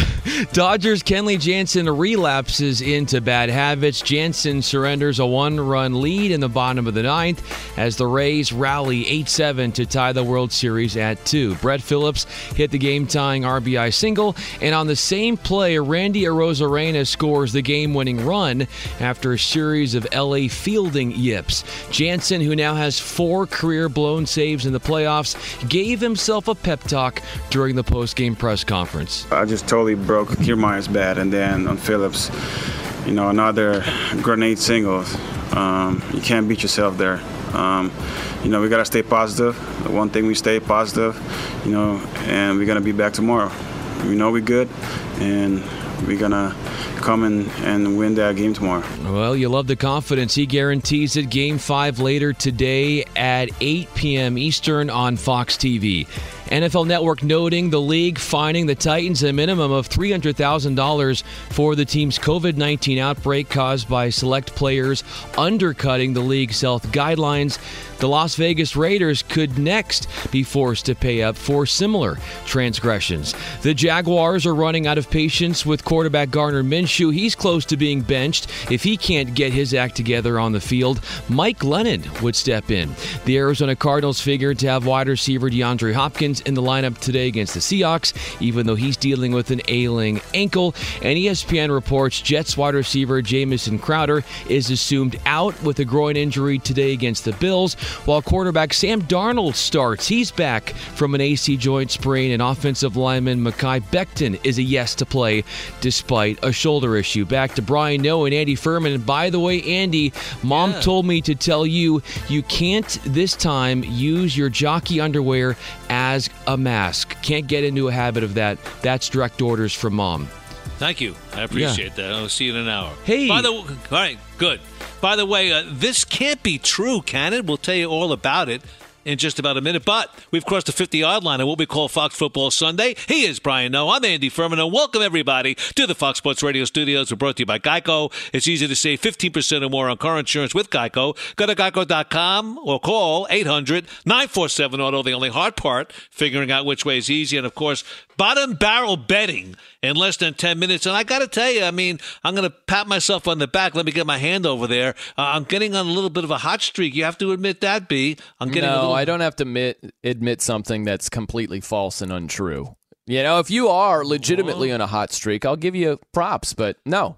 I don't think that's the case. I don't think that's accurate information. And my totals, because we'll ask Vinay in the next segment. Vinay will tell you, I think I have you over a barrel with total wins in that thus far. But I don't mean no barrel. You got a couple of games. It's early. We're not even halfway through. I'll hit my stride. I'd like to get you a little heated. That's what I'm doing right now. Getting you a little heated right now. But, you know, that's what I do. That's my job, to stir it up and get you heated. But here's the deal on this one. We got this Panthers-Saints game, and again, I'm not a big Panther fan. I'm kind of shocked at what they're doing right now. They're surprising me. They really are. I didn't think, you know, without their star, you know, running back, I didn't think that they would do anything at all. But without Christian McCaffrey, they're 3-3, and that's respectable. But the big story now with the Saints is the rumor sources and the rumor circles saying that Michael Thomas is going to be traded. And look, I've read a couple of reports, and they said there's no substance to this report at all. And here's my deal on this, and it's just really common sense. The New Orleans Saints are zeroing in. They're focused big time to win a Super Bowl as long as Drew Brees is the quarterback, and trading away his best receiver doesn't help him accomplish that goal. That's all I'm saying. Well, yeah, they need Michael Thomas big time in that offense. And for a team that has shown time and time and time again that they are all in, they are in win now mode. They will sacrifice future draft picks. They're kicking the can down the road in terms of contracts, right? Like financially.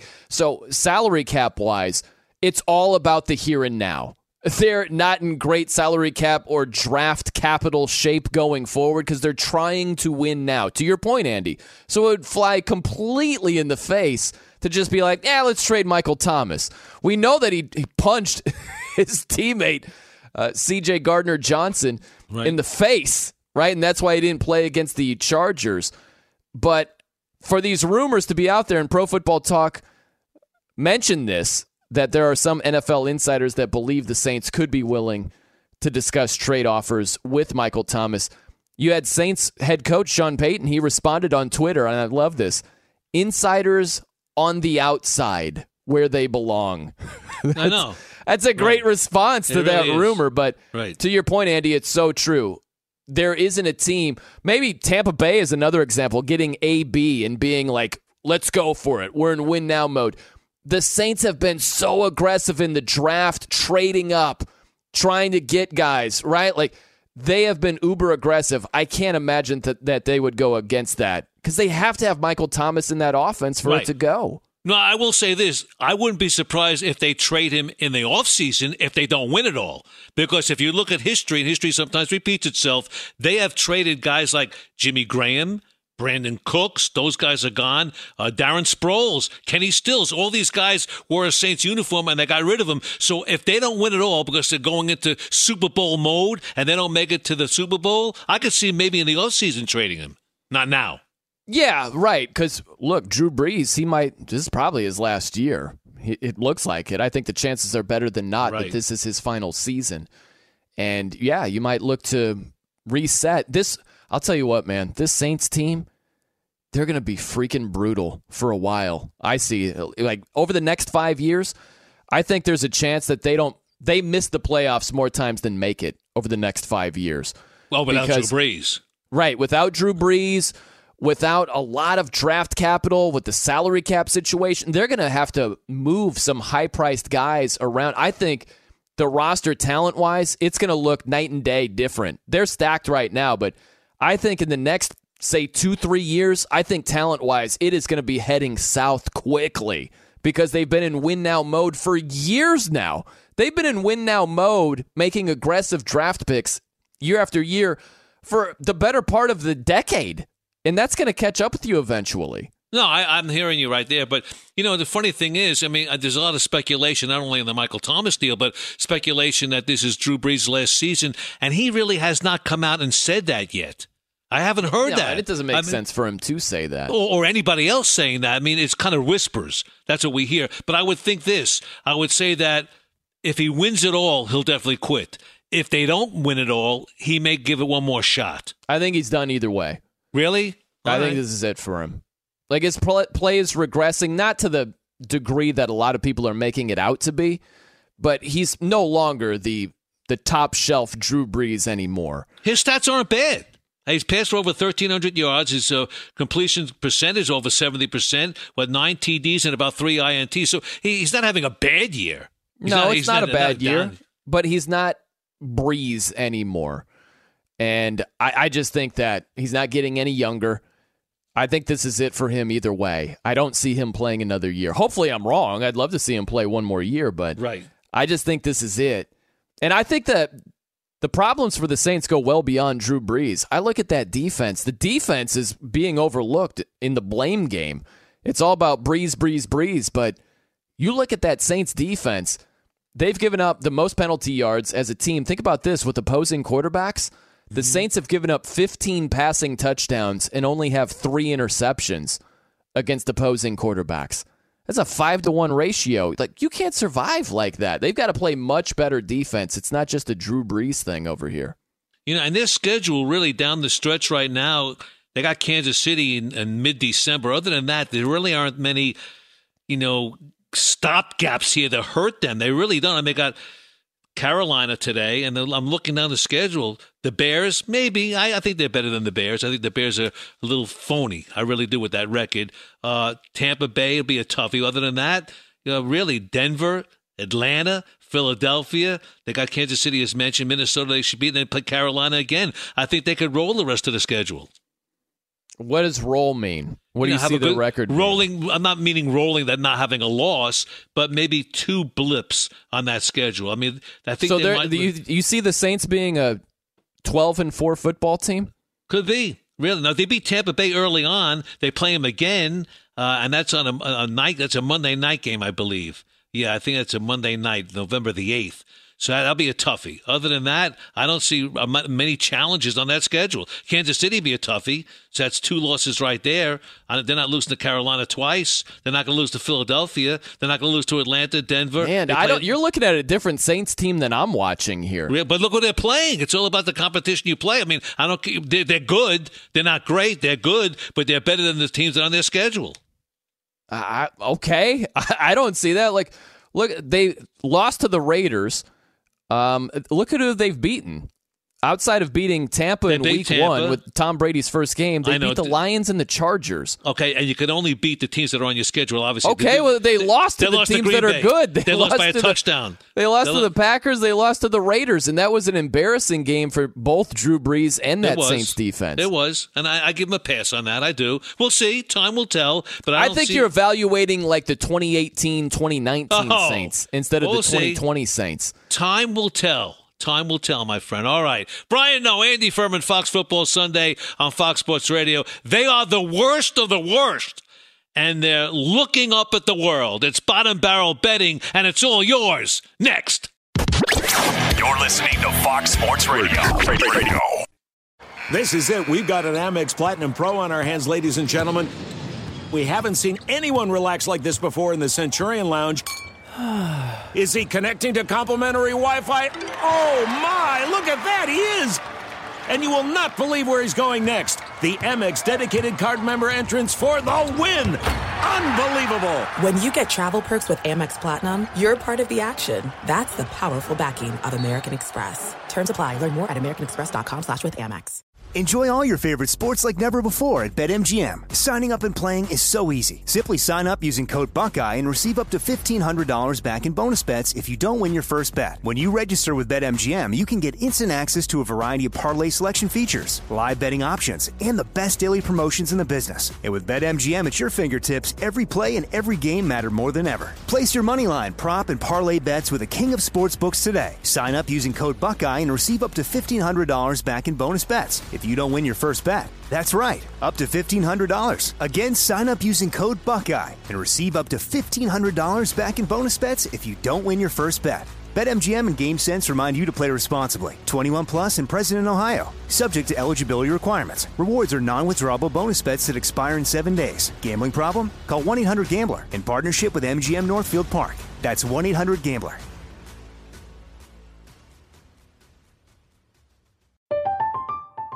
I'm Katya Adler, host of The Global Story. Over the last 25 years, I've covered conflicts in the Middle East, political and economic crises in Europe, drug cartels in Mexico. Now I'm covering the stories behind the news all over the world in conversation with those who break it. Join me Monday to Friday to find out what's happening, why, and what it all means. Follow The Global Story from the BBC wherever you listen to podcasts. If a new house is on your wish list in the next 5 years, grow your savings faster and experience your dreams with an Ohio Homebuyer Plus account from Kemba Financial Credit Union. A savings account specifically designed to save for a new home where you can earn 7% APY, a $500 matching bonus, and a $1,500 mortgage closing cost credit. Learn more at Kemba.org. Offer expires March 31st, 2025. APY equals annual percentage yield. Restrictions apply. NMLS 292230. Equal housing lender. Federally insured by NCUA.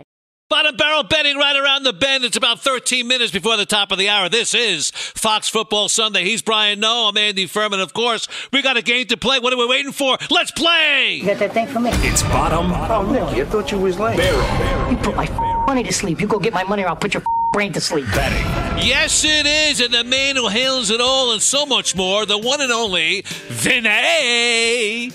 Good morning, guys. How are we today? Great. Well, it's not going to be so great after you hear your record, Andy. You're talking a lot of trash earlier in the show. Wow. What do you know? 1-4 for both of you guys last week.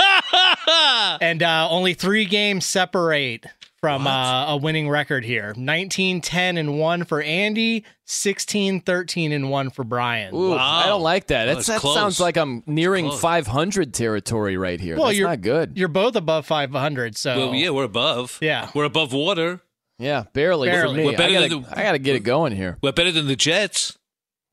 Yeah, well, that's true. That's not saying much to be better than them, though. All right. So hit me. I'm hitting you this week. We got a lot of good games, a lot of tough matchups for me on my fantasy team. I'm going up against your best friend, Brian Noe, Ryan Smith. Raider Ryan. Oh, gosh. You're going against Papa Bear. Yeah, I'm going up against Papa Bear. Looks like I'm probably going to lose because Aaron Jones is going to be held out against the Texans. And I'm going with the two-headed monster of Ronald Jones and Leonard Fournette in my backfield. I don't feel too confident with that. Oh, man. Really? You got two running backs on the same squad? Yeah. Huh? Well, I can't trust Phillip Lindsay. And I got to put Aaron Jones on the bench because they're saying he's not going to play. So that was a last minute thing too. That was like yesterday announced. Yeah, he injured his calf Thursday, and they decided because they're probably going to roll pretty hard against the Texans that they're just going to rest him, they don't need him like they did with Devontae Adams. Yeah, they're saying they don't need him against the Texans. Yeah. That's one of the things I love about Fantasy Guy. They know all the injuries.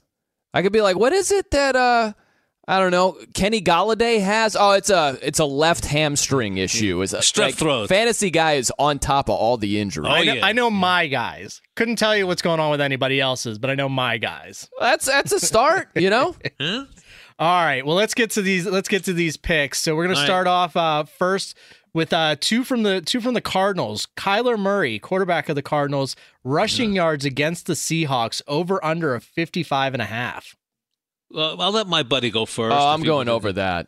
I think he'll get over that total. I'm going over that too, but I don't want you to think. Yeah, I'm way to follow my lead. See, you know what? Let's do this. Let's have like secret ballots. All right, like mail-in ballots. Can't have. We're doing this audibly. All right, there can't be secret ballots when you're speaking words. Yeah, well, this is. I'm not on your coattails. I can't. Yeah. I can't do like Johnny Carson with the envelope. Karnak. Yeah. Yes, that's what it is. Your first selection says otherwise, Furman. Go ahead.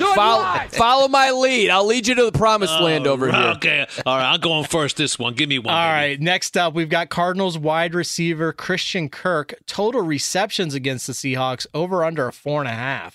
Under. Wow. Christian Kirk, 4.5. DeAndre Hopkins is expected to play. That's a tough line by you, Vinay. This is a coin flipper over here. I'm doing crack research real fast. He's got two of the 5 games. One game over 4.5. He only has 11 receptions on the whole year. Yeah, I've got to. I got to grit my teeth and go under. I don't know if DeAndre Hopkins is going to play the entire game, and that Seahawks secondary is freaking brutal. But I'm going to take the under. I'll white knuckle it. Follow me. Come into the room. Come on in. Have a couch here. All right, we move on. Have a couch here. What does that even mean? Lay on the couch. Go ahead, Vinay. What do you have? Pull up a chair. Yeah. All right. Buccaneers tight end Rob Gronkowski, total receiving yards against the Raiders, over under 45.5. You're first, my friend, this one. Okay, Gronk. I'm doing a little crack research again. Gronk had a little bit of a waking up last week. Yeah, a touchdown. And I don't like that Raiders defense. I'm going to take the over. Give me Gronk. I got the under.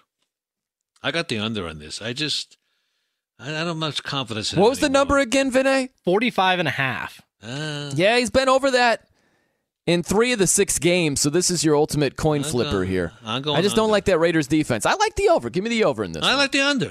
All right, good. I like the dissension. You got to have some disagreement if you're going to gain ground. Or, the sad thing is we have disagreement when the show's over as well. We have disagreement.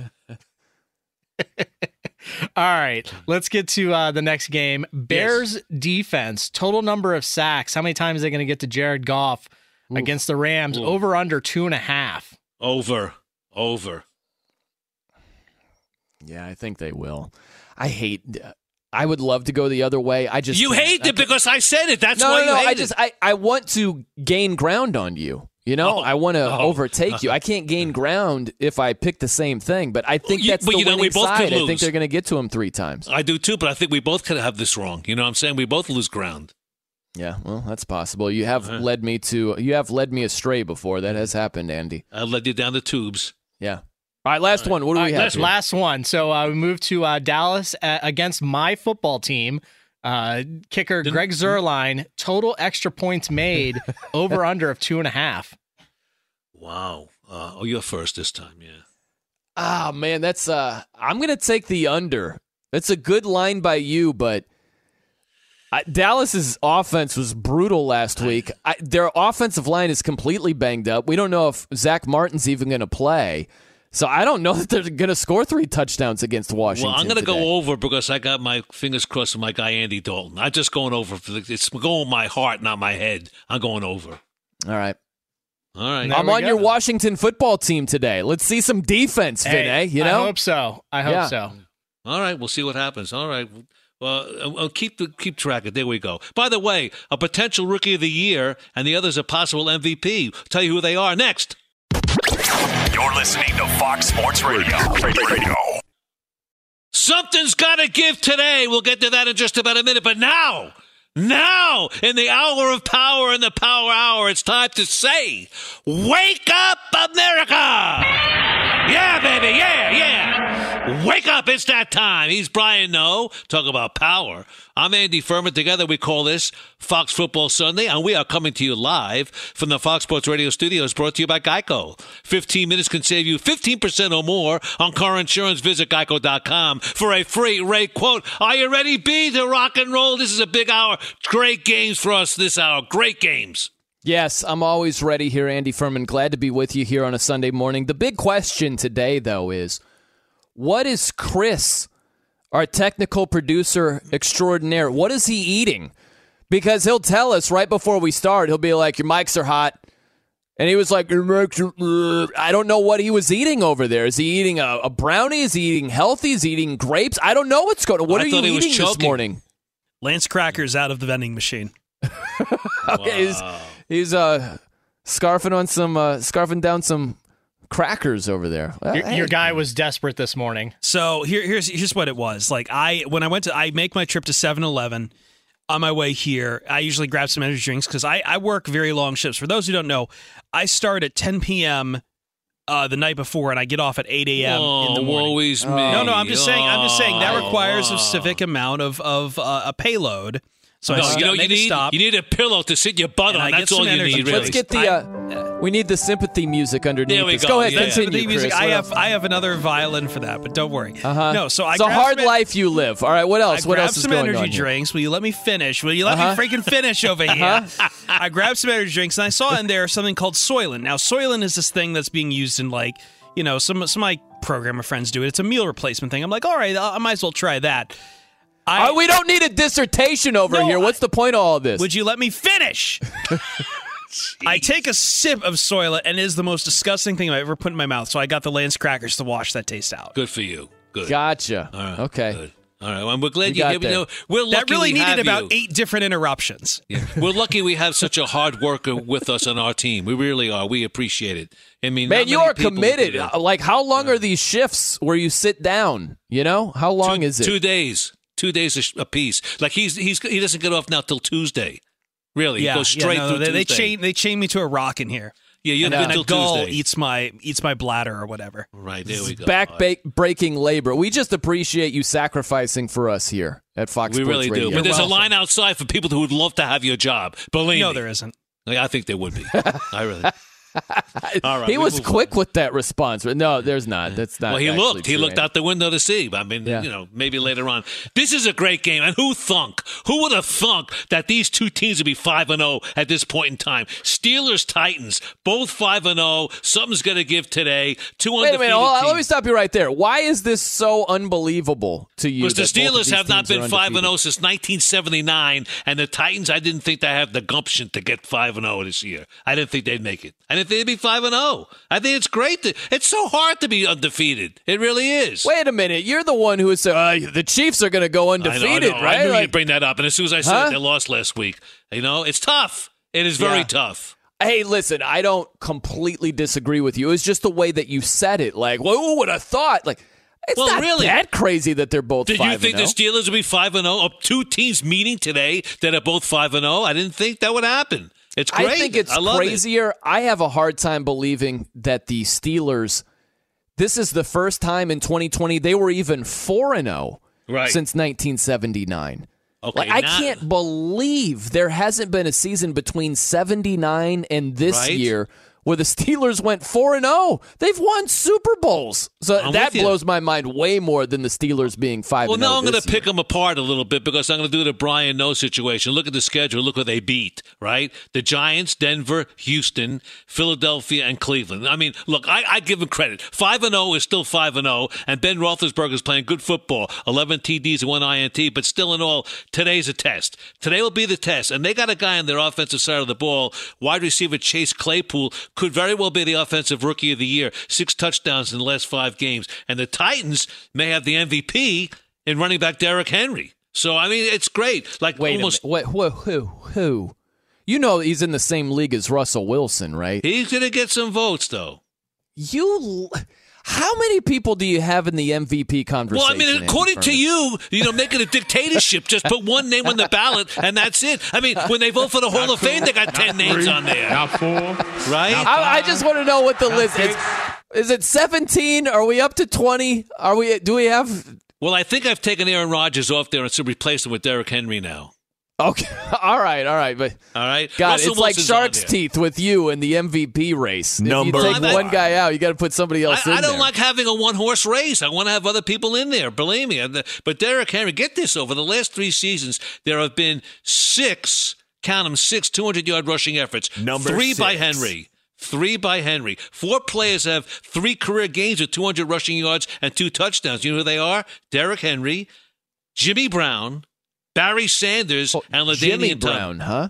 Jimmy Brown, yeah. I'm sorry. I can't say James Brown. He's the singer. Jim Brown, Barry Sanders, and LaDainian Tomlinson, huh? Jimmy. Right. That was the list.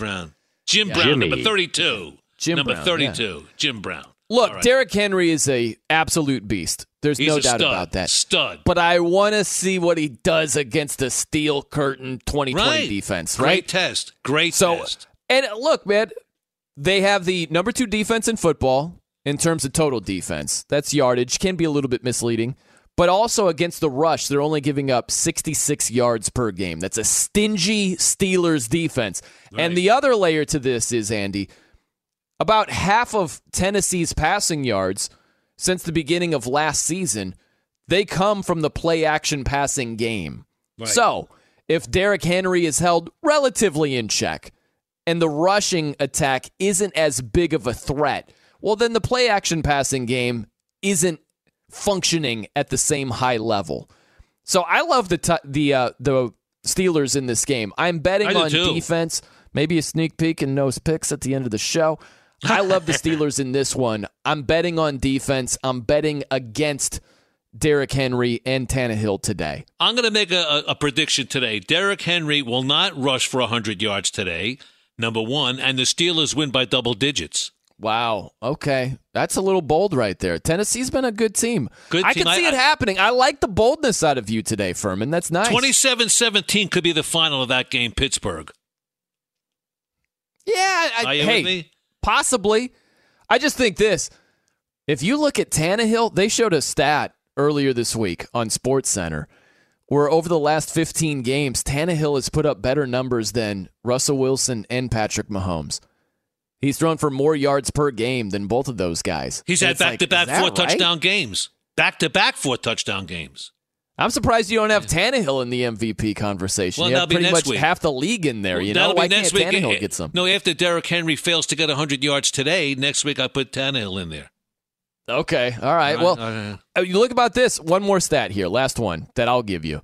Yes. Tannehill, the last 18 games, that includes the playoffs, he's thrown 40 touchdowns and 9 picks. That's great. It really is. That's just a little more than a season. Think about 16 games, right? So we just got 2 more games. So that's about a full length of a season. 40 touchdowns, 9 picks. That's great. And I think this is one of those reputation games. If Ryan Tannehill is able to play well against a really good Steelers defense and the Titans win, that helps his reputation. Certainly. Not by leaps and bounds, but it's another step. You know what's interesting to me, Andy, is think of a guy like RG3. When he was a rookie of the year, great rookie season, and then he fell off fast. Right. It didn't take long for the opinions to catch up with what was currently happening. It was like, oh, man, he's not any good anymore, right? Well, a lot had to do with the injury. A lot had to do with the injury. But follow me on this one. But think about how it's different with Tannehill. Tannehill was average with the Miami Dolphins. He's been really, really, really good with the Titans. And they're still he's still Tannehill, right? You understand what I'm saying? Like, if you go from good to not good, boom, we can catch up real fast with reevaluating you. You know, but if you go from average to really good, it's like this. I don't know if I'm quite buying this yet. It's weird how that works with your reputation. He had the built-in excuse because he didn't play quarterback in college. He was a receiver, so they kind of transferred him into a quarterback situation. And when he didn't make it, so to speak, in Miami, and they got rid of him, there was we tried, he didn't make it. And the fact that he's been so good in Tennessee. One of the problems is, and we've talked about this many times, is that Tennessee's off-Broadway, and you're not going to get a lot of hype. Even Derrick Henry doesn't get his due recognition because he plays in Tennessee. Really? You play in Dallas. I mean, you know, if you belch in Dallas, people know about it. That's just the way it is. Yeah, well, look, Tannehill, he played 26 games at quarterback. Mainly his final season was 13, right? He played at quarterback. Right. So, look, that's comparable to some guys. Mark Sanchez didn't have a whole lot of time. Mitch Trubisky didn't have a whole lot of time at North Carolina. So it's comparable with some of those other guys in terms of amount of games played at the quarterback position. I think the better point is what you said about Tennessee, right? And you're completely off Broadway. It's weird because there's literally Broadway Street. It's like right across from Titan Stadium. That's where all the bars and all that stuff is in Nashville. But it's right. You're not under the microscope. It's not box office. And I think if Tannehill and Derrick Henry are doing the same things they're doing for the Cowboys instead of the Titans, they're talked about much differently. So that's a good point by you, Andy. Same thing with the Memphis Grizzlies in the NBA. You could be a superstar, be a great player there. You're Memphis. I forgot about them. It's just the way it is. I'm sorry. If you live in Memphis or Nashville, that's just the way it is. But I think that this is also part of it. Derrick Henry gets a lot more attention than Tannehill does. Right. And I think the reputation thing, I think that we drag our heels. If a player goes from average or bad to really good, it just takes us longer to I'm not quite buying in. If a player goes from good to bad, we're like, yeah, he's no good anymore. It doesn't take us any time to catch up with that. And if he goes from bad to good, let me see him do it again. It was a fluke. Right. Let me see him do it right. We'll see what happens. By the way, this is no fluke. He's back. He's back. And I wish him a belated happy birthday again. The one and only Marcel, live and in color. Happy birthday. On Fox Sports Radio. Hello, Marcel. How are you? I'm fine, Andy, Brian, and two Brians. There is no L in his name. Brian, no. There you go. You got it right, perfect. Marcel. It's good, man. Love it. Good to hear from you. What happened? Did you fall asleep on us earlier? Yeah, just after 7 o'clock Eastern, but right now it is going to be 8:13 on the East Coast. What time do you wake up normally, Marcel? I'm curious about this. 6 o'clock in the morning. Dude, you're an early riser. Okay, very 6 nice. 6 o'clock Eastern time instead. Because it will be Eastern Daylight Time right now. Right, next week. We moved the clocks, yes. Yeah. Next Saturday. Yeah. So what are you looking forward to today, Marcel, real fast? What do you have on your sports viewing docket, huh? And by the way, before I say anything, since Andy Furman, the one who follows me on Twitter, Brian Knoll, at N-O-E. At the No Show on Twitter. Do you follow me? I don't know. It's on the to-do list, you know? It's on the to-do list. It's a lengthy list, Marcel, but it's on the list. I got to check that box at some point. He's a good follow. I follow him, B. I do. Right at ya. Did you hear the guilt trip by Marcel right there? Like, Andy Furman follows me, and there was just a dramatic pause. Like, I don't know about you, though. No, don't know about you. If you're following me or not, it's better for ratings, Marcel, if I don't, you know? I understood, Brian. No. All right. My three key matchups for the Seahawks taking on the Cardinals, 8:20 Eastern, 5:20 Pacific tonight. It will be, number one, the quarterback Murray. Kyler Murray, number one overall pick in 2019 versus the entire defense. Number two, receiver DK Metcalf versus cornerback Patrick Peterson.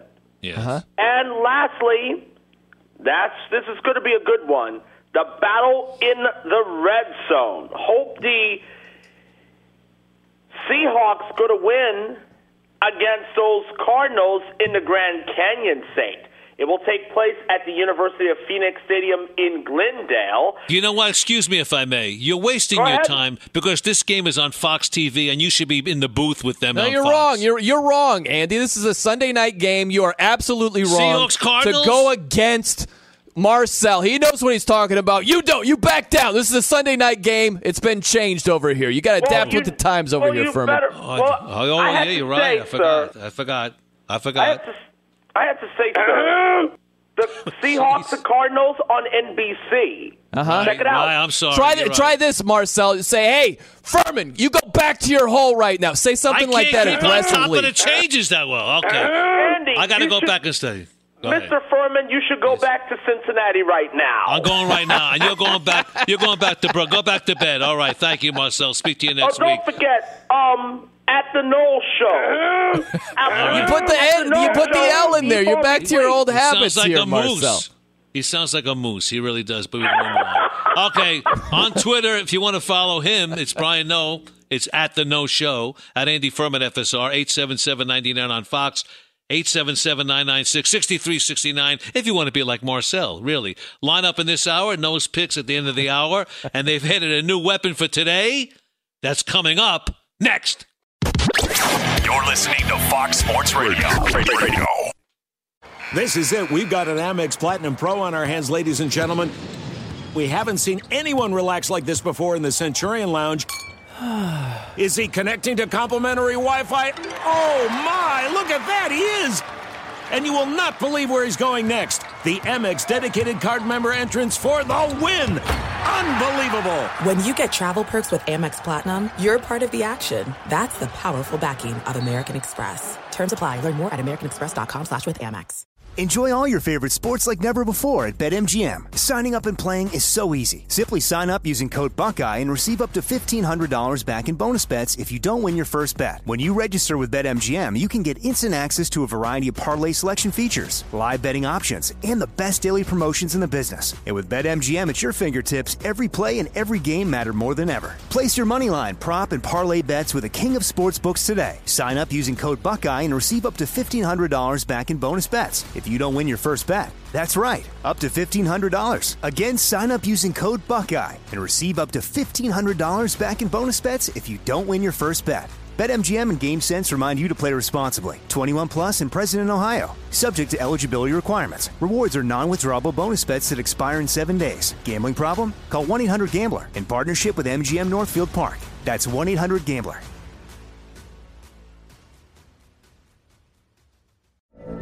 From BBC Radio 4, Britain's biggest paranormal podcast is going on a road trip. I thought in that moment, oh my God, we've summoned something from this board. This is Uncanny USA. He says, somebody's in the house, and I screamed. Listen to Uncanny USA wherever you get your BBC podcasts, if you dare.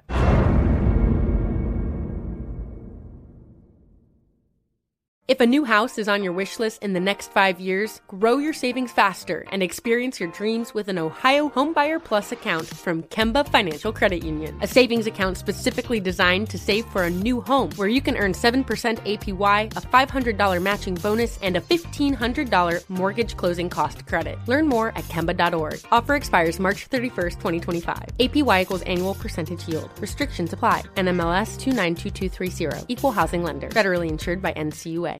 They need more than a foot to win this one. We'll tell you all about that in a minute. 23 past the hour. This is Fox Football Sunday. He's Brian Noah. I'm Andy Furman. By the way, B, I got a tweet here. I was challenged to a wager, and I accepted. Suck It Coop says to me on Twitter that the Saints won't get to 9 wins, and they'll miss the playoffs. I've accepted that bet. That they will get to 9 wins, and they will make the playoffs this year.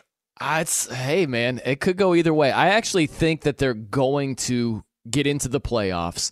I would disagree with who is that again checking in with us? Suck It Coop. Suck It Coop, okay. Suck It Coop. No, I know. It's Justin over there. I would actually agree with you, Andy. I think this is probably a playoff team. I have a hard time seeing them not get in with seven teams in each conference this year. Right. I think the Saints probably get to 10-6. I don't see them being 12-4. You're talking about them losing only two games from here on out. But well, I see them being a playoff team. They got to win six more. Well, you have them. Yeah. You were saying they're going to lose two from here on out. Yeah, I don't see them being 12. Well, that's what I said, but that's not part of the wage, you know. No. Yeah. Right. You got two separate things going on here. Exactly. Right. So I'm covered. I'll be fine. I'm going to win this one. It's for cigars. By the way, we talked about this. You know, I'm so confused when the days, the times, whatever. But I know Seahawks, Cards. That's Sunday night now. That was moved. Okay. Yeah. But I want with Chiefs, Broncos, right? And I want to go to this one because. The Broncos. I'm glad you're up with the times now with this Sunday. I don't even know what day they play, let alone the time. Come on. Are they playing any Tuesday games this week? I do like how Marcel told you to go back to Cincinnati, though. That was nice. Well, you know, whatever. He's going back to sleep, so he won't hear me. Okay.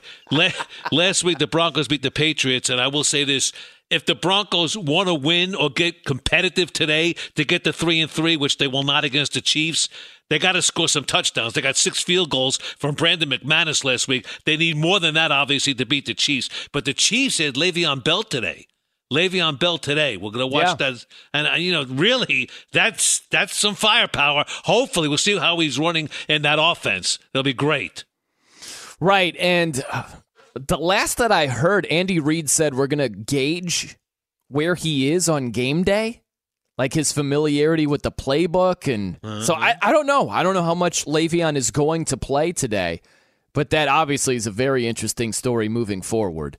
Right. How many carries does he get? I don't think this is going to be one of these situations where Le'Veon Bell is going to be vocal or complaining about the lack of touches or something like that. He's negotiating against himself if he does anything like that. This is his chance to establish himself for another team, establish his next payday if he's not back with the Chiefs next season. And I can't imagine he's going to get paid in KC. So this is a way for him to showcase himself to the rest of the NFL. And that's the worst way to showcase yourself if you're belly aching about how many touches you're getting. So I just don't anticipate that happening with him. No, I don't think it will. Look, honestly, they're going to win with or without him. There's no doubt in my mind about that. Last week, they beat Buffalo 26-17, and they racked up 245 yards on the ground without him, okay? And that was the most ground yardage since Andy Reid took over back in 2013. You know, this team is very well balanced, you know, and even defensively, they come along. They've come a long way in the defensive end of the football.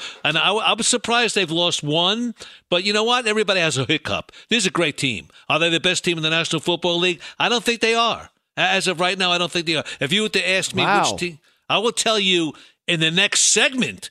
What a tease that is, huh? Right, wow. In the next segment, I will tell you who the best team in the NFL is. Mate, you're so easily influenced here, Andy Furman. What do you mean? You went from the Chiefs going 16-0 a couple of weeks ago to they're no longer the best team in football. Well, they're close. It's 1-1A, but I don't think that's don't you see that? That's a pretty big shift after one loss. Of course I'm going to change after a loss. Why wouldn't I? They're 5-1 right now, and they lost. I mean, really. So what are you going to do? I mean, they were the best in my heart of hearts, and now you switch. You know, AP switches their polls every week, too, in football. Here, they're right at the top. If not the best team, they are right there. No doubt. They had no chance to go 16-0. That was crazy. Right. But they're a very, very good team. They're not historically great. You got to be historically great to go 16-0. That's not where they are. Their rush defense leaves a lot to be desired, and that's the question today. Can Denver run the ball? Because you have to keep Patrick Mahomes off the field as much as possible. So Denver's only chance in this game is to run the ball effectively. If they don't, it is a wrap. Yeah, I don't think they can. I don't think they can. I don't think they will. You know, but you're right. The Chiefs linebackers have struggled in coverage. They really have. So we'll see what happens there. But I just don't think they have the experience. And you know what? History is on the side of the Chiefs. I think there's something like won the last 9 games against Denver. The last time I think Denver beat Kansas City, Peyton Manning was the quarterback. So, you know, whatever that means, I don't think it means anything, even in wagering, it means nothing. But still in all, I think that's in the back of the minds of some of the players, not many. But look, they're a better team. Better teams win. And the Chiefs are going to win this game. By how much here, Andy Furman? You seem to have this game pegged. I think it'll be close. I think Chiefs 28, Denver 21. Okay. All right. We'll see how it goes, man. But I look at the Chiefs. That was a hiccup against the Raiders. And they've been guilty of playing to the level of their competition far too many times. But I think that they roll today. I like what Vic Fangio did against the Patriots offense last week. He could scheme them up, right? Mm-hmm. He can win games ugly. But this is a different test against the Chiefs. And to see Le'Veon Bell and to see how he fits into this offense, I just think Andy Reid's going to do a lot of creative things with Le'Veon. They'll use him out of the backfield. They'll use him in the pass-catching game, right? And they'll probably put him in the slot. They'll do all kinds of weird stuff with Le'Veon. So, well, more than that, it'd be interesting to see how much he plays, how many snaps he gets. Yeah. That's the key, too. I don't think he's going to get a ton today, but it's more so going forward. It's a little glimpse today. I think we're going to get a little nibble of Le'Veon against the Broncos, but mainly going forward, what Andy Reid is going to be able to do, like, schematically. But it's going to be great because next Sunday, the Chiefs play the Jets. That'll be good. Love the storylines there. Oh, yeah. Well, that'll be amazing. Can't wait for that one. Well, you're being sarcastic, but I want to see Le'Veon against his former teammates. I mean, who cares? They're going to carve him up. What's the drama in that? I want to see what he does against them. That's all I'm saying. He's going to go off against a sucky team. What do you think's going to happen? I don't know what's going to happen, so I'm going to watch the game next week. We'll see. All right. Okay. Brian Fenley, Andy Furman. Brian Fenley's going to be doing this. So he's co-hosting now, huh? No, Brian Fenley's going to be doing the updates in a minute. Oh, okay, but all right. You have Brian Noe. I'm Andy Furman. We're Fox Football Sunday. They are the NFL's best. We're going to tell you who they are, but first, he's our best. Brian Fenley with the latest. I'm going to come over there to Kentucky and slap you around. Oh, wow. Well, speaking of Kentucky, Andy, with all the flip-flopping you do with teams. Oh, my word. Come on now. You're the kind of guy that would go to a horse race and bet every single horse in an actual race just so you could come away with a win. Yes, I told everybody I've done that. You're right. Yes. I had the 5-horse. Yeah. Oh, Andy, Wilbur. You bet on 11 other horses, though. You don't profit off of that. Oh, Wilbur.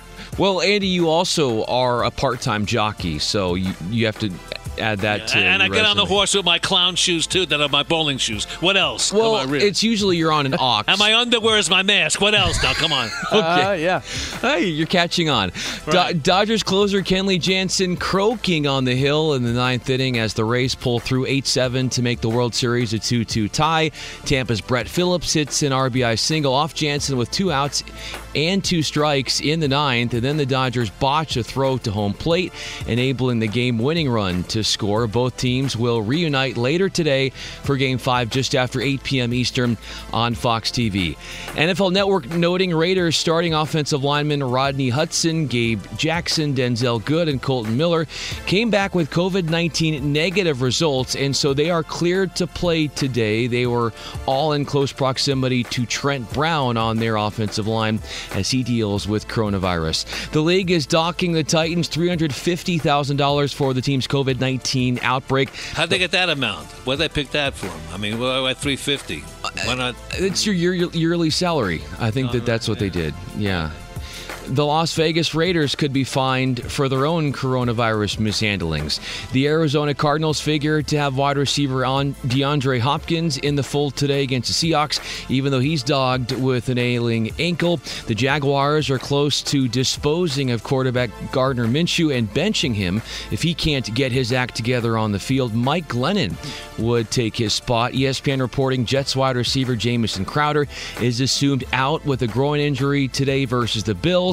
Quarterback Sam Darnold starting, coming off an AC joint sprain, and his offensive lineman Mekhi Becton is a yes to play despite a shoulder issue. And that's why, guys, as I send it back to Andy Furman and Brian Noe, I call it on Fox Sports Radio right now. The Jets are winning today. Their first win of the season. Whoa. They get it done against the Bills. Wow. Yeah. Why? I'll bet you on that. I'll bet you a punch in the face. How's that? All right, what do I get in return? Well, you can punch me in the face if they lose. Okay. All right? All right, we'll shake on it. A punch in the face. All right, sounds great. Be my pleasure. Pulled by Brian Fenley today, huh? What is it? Sam Darnold's back? They take down the Bills? Nothing. The Bills have been struggling recently, guys. You know, you're going to be Chiefs. You'll be struggling next week when you pay off. When I pay off to you, you'll be struggling. Nope. You'll be crying after you take this L. No, I got the glass jaw. You can't hurt me. All right. Have a great day. Last week revealed nothing. We'll get to that in just about a minute. He is Brian No. I'm Andy Furman, and welcome back, everybody, to the Fox Sports Radio Studios, brought to you by Geico. It's easy to save 15% or more on car insurance with Geico. Go to geico.com or call 800-947-AUTO. The only hard part, figuring out which way is easier. And, of course, no. By the way, I got a bone to pick with you here, Andy. A glass jaw means you can be hurt, right? Yeah, but I can't let that go. He won't get to my glass jaw. He won't touch it. Okay. He won't have to, because I'll be hitting him in the jaw. All right. Really. Nose picks, by the way, in less than 10 minutes. By the way, the Sunday night game, Seahawks at Cardinals, all right? Cardinals win last week over a depleted Dallas team, 38-10. And I will tell you right here and now, that win means absolutely nothing. Nothing, all right? Russell Wilson right now, the front runner for the MVP. 19 touchdowns. Among how many others, Andy? You have 18 others in the MVP conversation? No, there's going to be about 3 others. There's going to be people voting for, there will be some people voting for someone else rather than Russell Wilson. He won't be a unanimous MVP. I promise you. I don't know. If he keeps this pace up, it's possible. We'll see. That's a tough pace to keep going. He'll keep it up today. That's for sure. He'll keep it up today, because the Cardinals are allowing almost over 470 yards a game. So I think that he could have a big game today. Not a lot of points, though, right? They haven't been giving up too many points. They're the only team. Every game of the Cardinals has gone under the total this year. Right. It's the only team that can claim that. I think Kyler Murray has a big game. It's not all great defense. It's some stinky offense along the way. Right. But every one of their games has gone under the total. Right. I enjoy watching Kyler Murray play. And I think that he's going to have a big game on the ground, rushing it. It could be fairly high scoring today. Something in the neighborhood of 34-27. I think Seattle wins this one, and a big game for Russell Wilson, and he won't have to bring him back from the dead and win at the last minute. Well, I think it's all about, not all, but one of the main factors in this game is Kyler Murray. Can he be better in the passing game?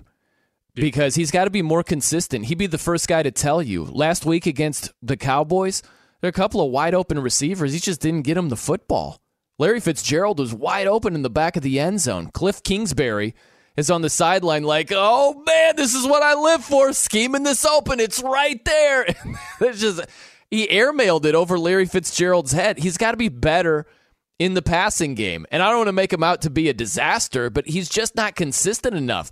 He's dynamic with the run-pass threat, and he has scored a touchdown rushing and throwing in 5 of the 6 games this year. That's the most by any quarterback through the first 6 games of a season in NFL history. So he gives you that blend of running and passing, but I just want to see more consistency in the passing game from Kyler. And if you guess that consistency, they could be dangerous, because DeAndre Hopkins, I tell you, now he's playing, right? He's playing today. Yes, DeAndre. He's expected to play. Okay, so he's in. DeAndre Hopkins, he's had something like 3 games this year with at least 130 yards and was the NFL's leader in both receptions and receiving yards going into week number 6. He's dangerous. He really is. And I still can't believe that he's traded. It blows me away. Honestly, he's tremendous. He's a great player. But he's got to get the ball. They got to deliver the ball to him. Which game are you more interested in? Is it this game, Seattle at Arizona? Or the original Sunday night game that was moved to earlier in the day with Tampa at the Raiders. Which game is sexier Raiders to you? Tampa Raiders, but I think the big game that I'm really interested in is Pittsburgh, Tennessee. I really want to see that. The power rankings, the Andy Furman power rankings of interest. You have the Steelers hosting the Titans. I'm sorry, the other way around. The Steelers at the Titans. That's number 1 on your list today? Yeah, I kind of like that game, yeah. But it's very 1 and 1A. 1 and 1A would be Tampa Bay game, the Tampa Bay game. Yeah. Hey, there's no right or wrong answer. I was just curious about that. No, I enjoy watching Tom Brady play because, how many more years am I going to see him play? That's the key. You want to see a legend play. He's a legend, and they're doing well. By the way, real fast, and we touched on this earlier, but it's one of the bigger stories in the NFL. Do you think that Antonio Brown going to Tampa is going to work? You know, I think with Tom Brady there, yes, but obviously his coach never really wanted him there. Bruce Arians didn't want him. That's a problem right there. Look, I think that he somewhat learned his lesson. I think the yelling and screaming and the anthem, I hope, you know, sometimes you can't change a guy's stripes, but hopefully he's been out and he misses it. He maybe needs the money. I don't know, but he lost football. There's not much else I don't think he could do. He's not going to be a commentator. No one's going to hire him for TV, right? So he wants to get back into football. Again, as I say, as a fan, I want to see him play because he's great. Will he be controlled? I think so. Brady will control him, but he has a tendency that he could be a cancer in the locker room. He could very well be. Well, here's the thing, man. Tampa is absolutely all in to try to win a championship this year. Right. You don't pick up a guy like Antonio Brown, who could go haywire, right? Unless you're completely all in. I think that with a solid defense, another playmaker on offense, I think with Tom Brady as your quarterback, that's another big factor in this one. The GOAT, an established guy. Like, I know Antonio Brown, he's going to go Antonio at some stage. He's either going to do something stupid off the field or he's going to showcase his selfish ways on the field. Well, he's a diva. I think Tampa has their eyes wide open. I don't think there are delusions of grandeur where it's like, he's learned his lesson. He's going to be a model citizen. He's going to be the epitome of everything we want in a player. I think they're walking into this saying, he's probably going to do some wild stuff, but he's a heck of a player, and we're just going to live with it. Right, you're exactly right. But you know what, though, honestly, and I hope you agree with me on this, I think everybody deserves a second chance. I don't care what line of work you're in, what you do in life. You deserve a second chance. You know, we're a country that gives second chances. Give him a second chance. He's going to get it now. If he blows it now, hey, you had your chance. Goodbye. I disagree with you. It depends on what the second chance is for. That's how I look at it. So I wouldn't paint the broad brush and say everybody just magically deserves a second chance. It depends on what you did, right? So I don't agree with that. I think that there are certain things that get a second chance. Okay, great. They get out of prison. Right. But I wouldn't go as far as to say everybody automatically. It's like there's some crazy stuff that people have done where I don't look and say, oh, yeah, we'll just brush that aside and back to business here. So, no, I don't agree that everybody deserves that. But with Antonio Brown, these are serious allegations. But until it's proven, they're allegations. Right.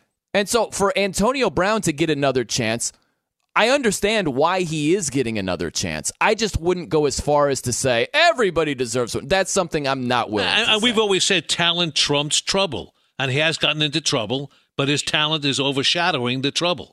And that's why he's been taken by the team. You know, that's why he's going to play. If it was anybody else, I don't think it would happen. But he's great at what he does. All right. He makes them the most interesting team in the league. Yes, he does. And they were very interesting before AB, but just this added layer of what's AB going to do? How productive is he going to be? What's he going to look like on the field? How does he behave? How does he act? Is this too much drama? It's so interesting. Tampa, they're the most interesting team in football right now. They certainly are. And you're the most interesting guy in this show. He's Brian Noe. I'm Andy Furman. This is Fox Football Sunday on Fox Sports Radio. We're going to tell you about a real complete body changeover. You're listening to Fox Sports Radio. Nose picks coming right up at 11 minutes before the top of the hour. This is Fox Football Sunday. He is Brian Noe. I'm Andy Furman. By the way, at the top of the hour, which is 9 o'clock on the East Coast, Mike Harmon and LeVar Arrington will join you on the iHeartRadio app, Sirius XM Channel 83, and, of course, many of the same Fox Sports Radio affiliates. But right now, my partner and friend, it's time, Nose Picks. Are you ready for it? Sparky, here's the deal. Are you in desperate need of gambling insight? Do not fear, for Brian Noe is here. Everything you got! Everything you got! Everything you got! And now the time has come for Noe's Picks. All right, Andy Furman, bad news. 1-2. It was a losing week last week. I know. I'll get it going. Kyler Murray in Arizona saved me from a winless weekend, so I'm looking to rebound here. I'm going to keep it simple for you, okay?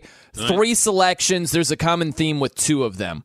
First off, Steelers, plus 1.5. They've got the strong defense. I think they hold Derrick Henry relatively in check, which also limits the play action. play-action passing game of Tennessee. So give me the Steelers plus the 1.5. I'm thinking you're agreeing with that one. That's Am I right, Andy? That is a lock. Lock, huh? Okay. Yeah. Now, here is the theme.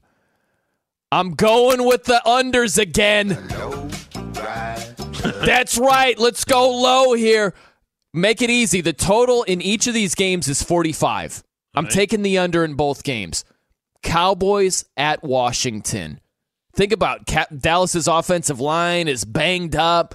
You got a strong defensive line. Right. I don't think Dallas is going to score many points, and Washington's offense stinks. How many points are going to be scored in this game? Give me the under 45. All right, you're wavering a little bit here. And also, the Niners and Patriots. Patriots offense, it's not exactly functioning at a high level. They still play pretty good defense. I think it's going to be a low-scoring, grind-it-out, field position-type game. I'm going to take the under 45 in that game also. What do you think about that, Andy? That I'll take. I'm not too sure about the...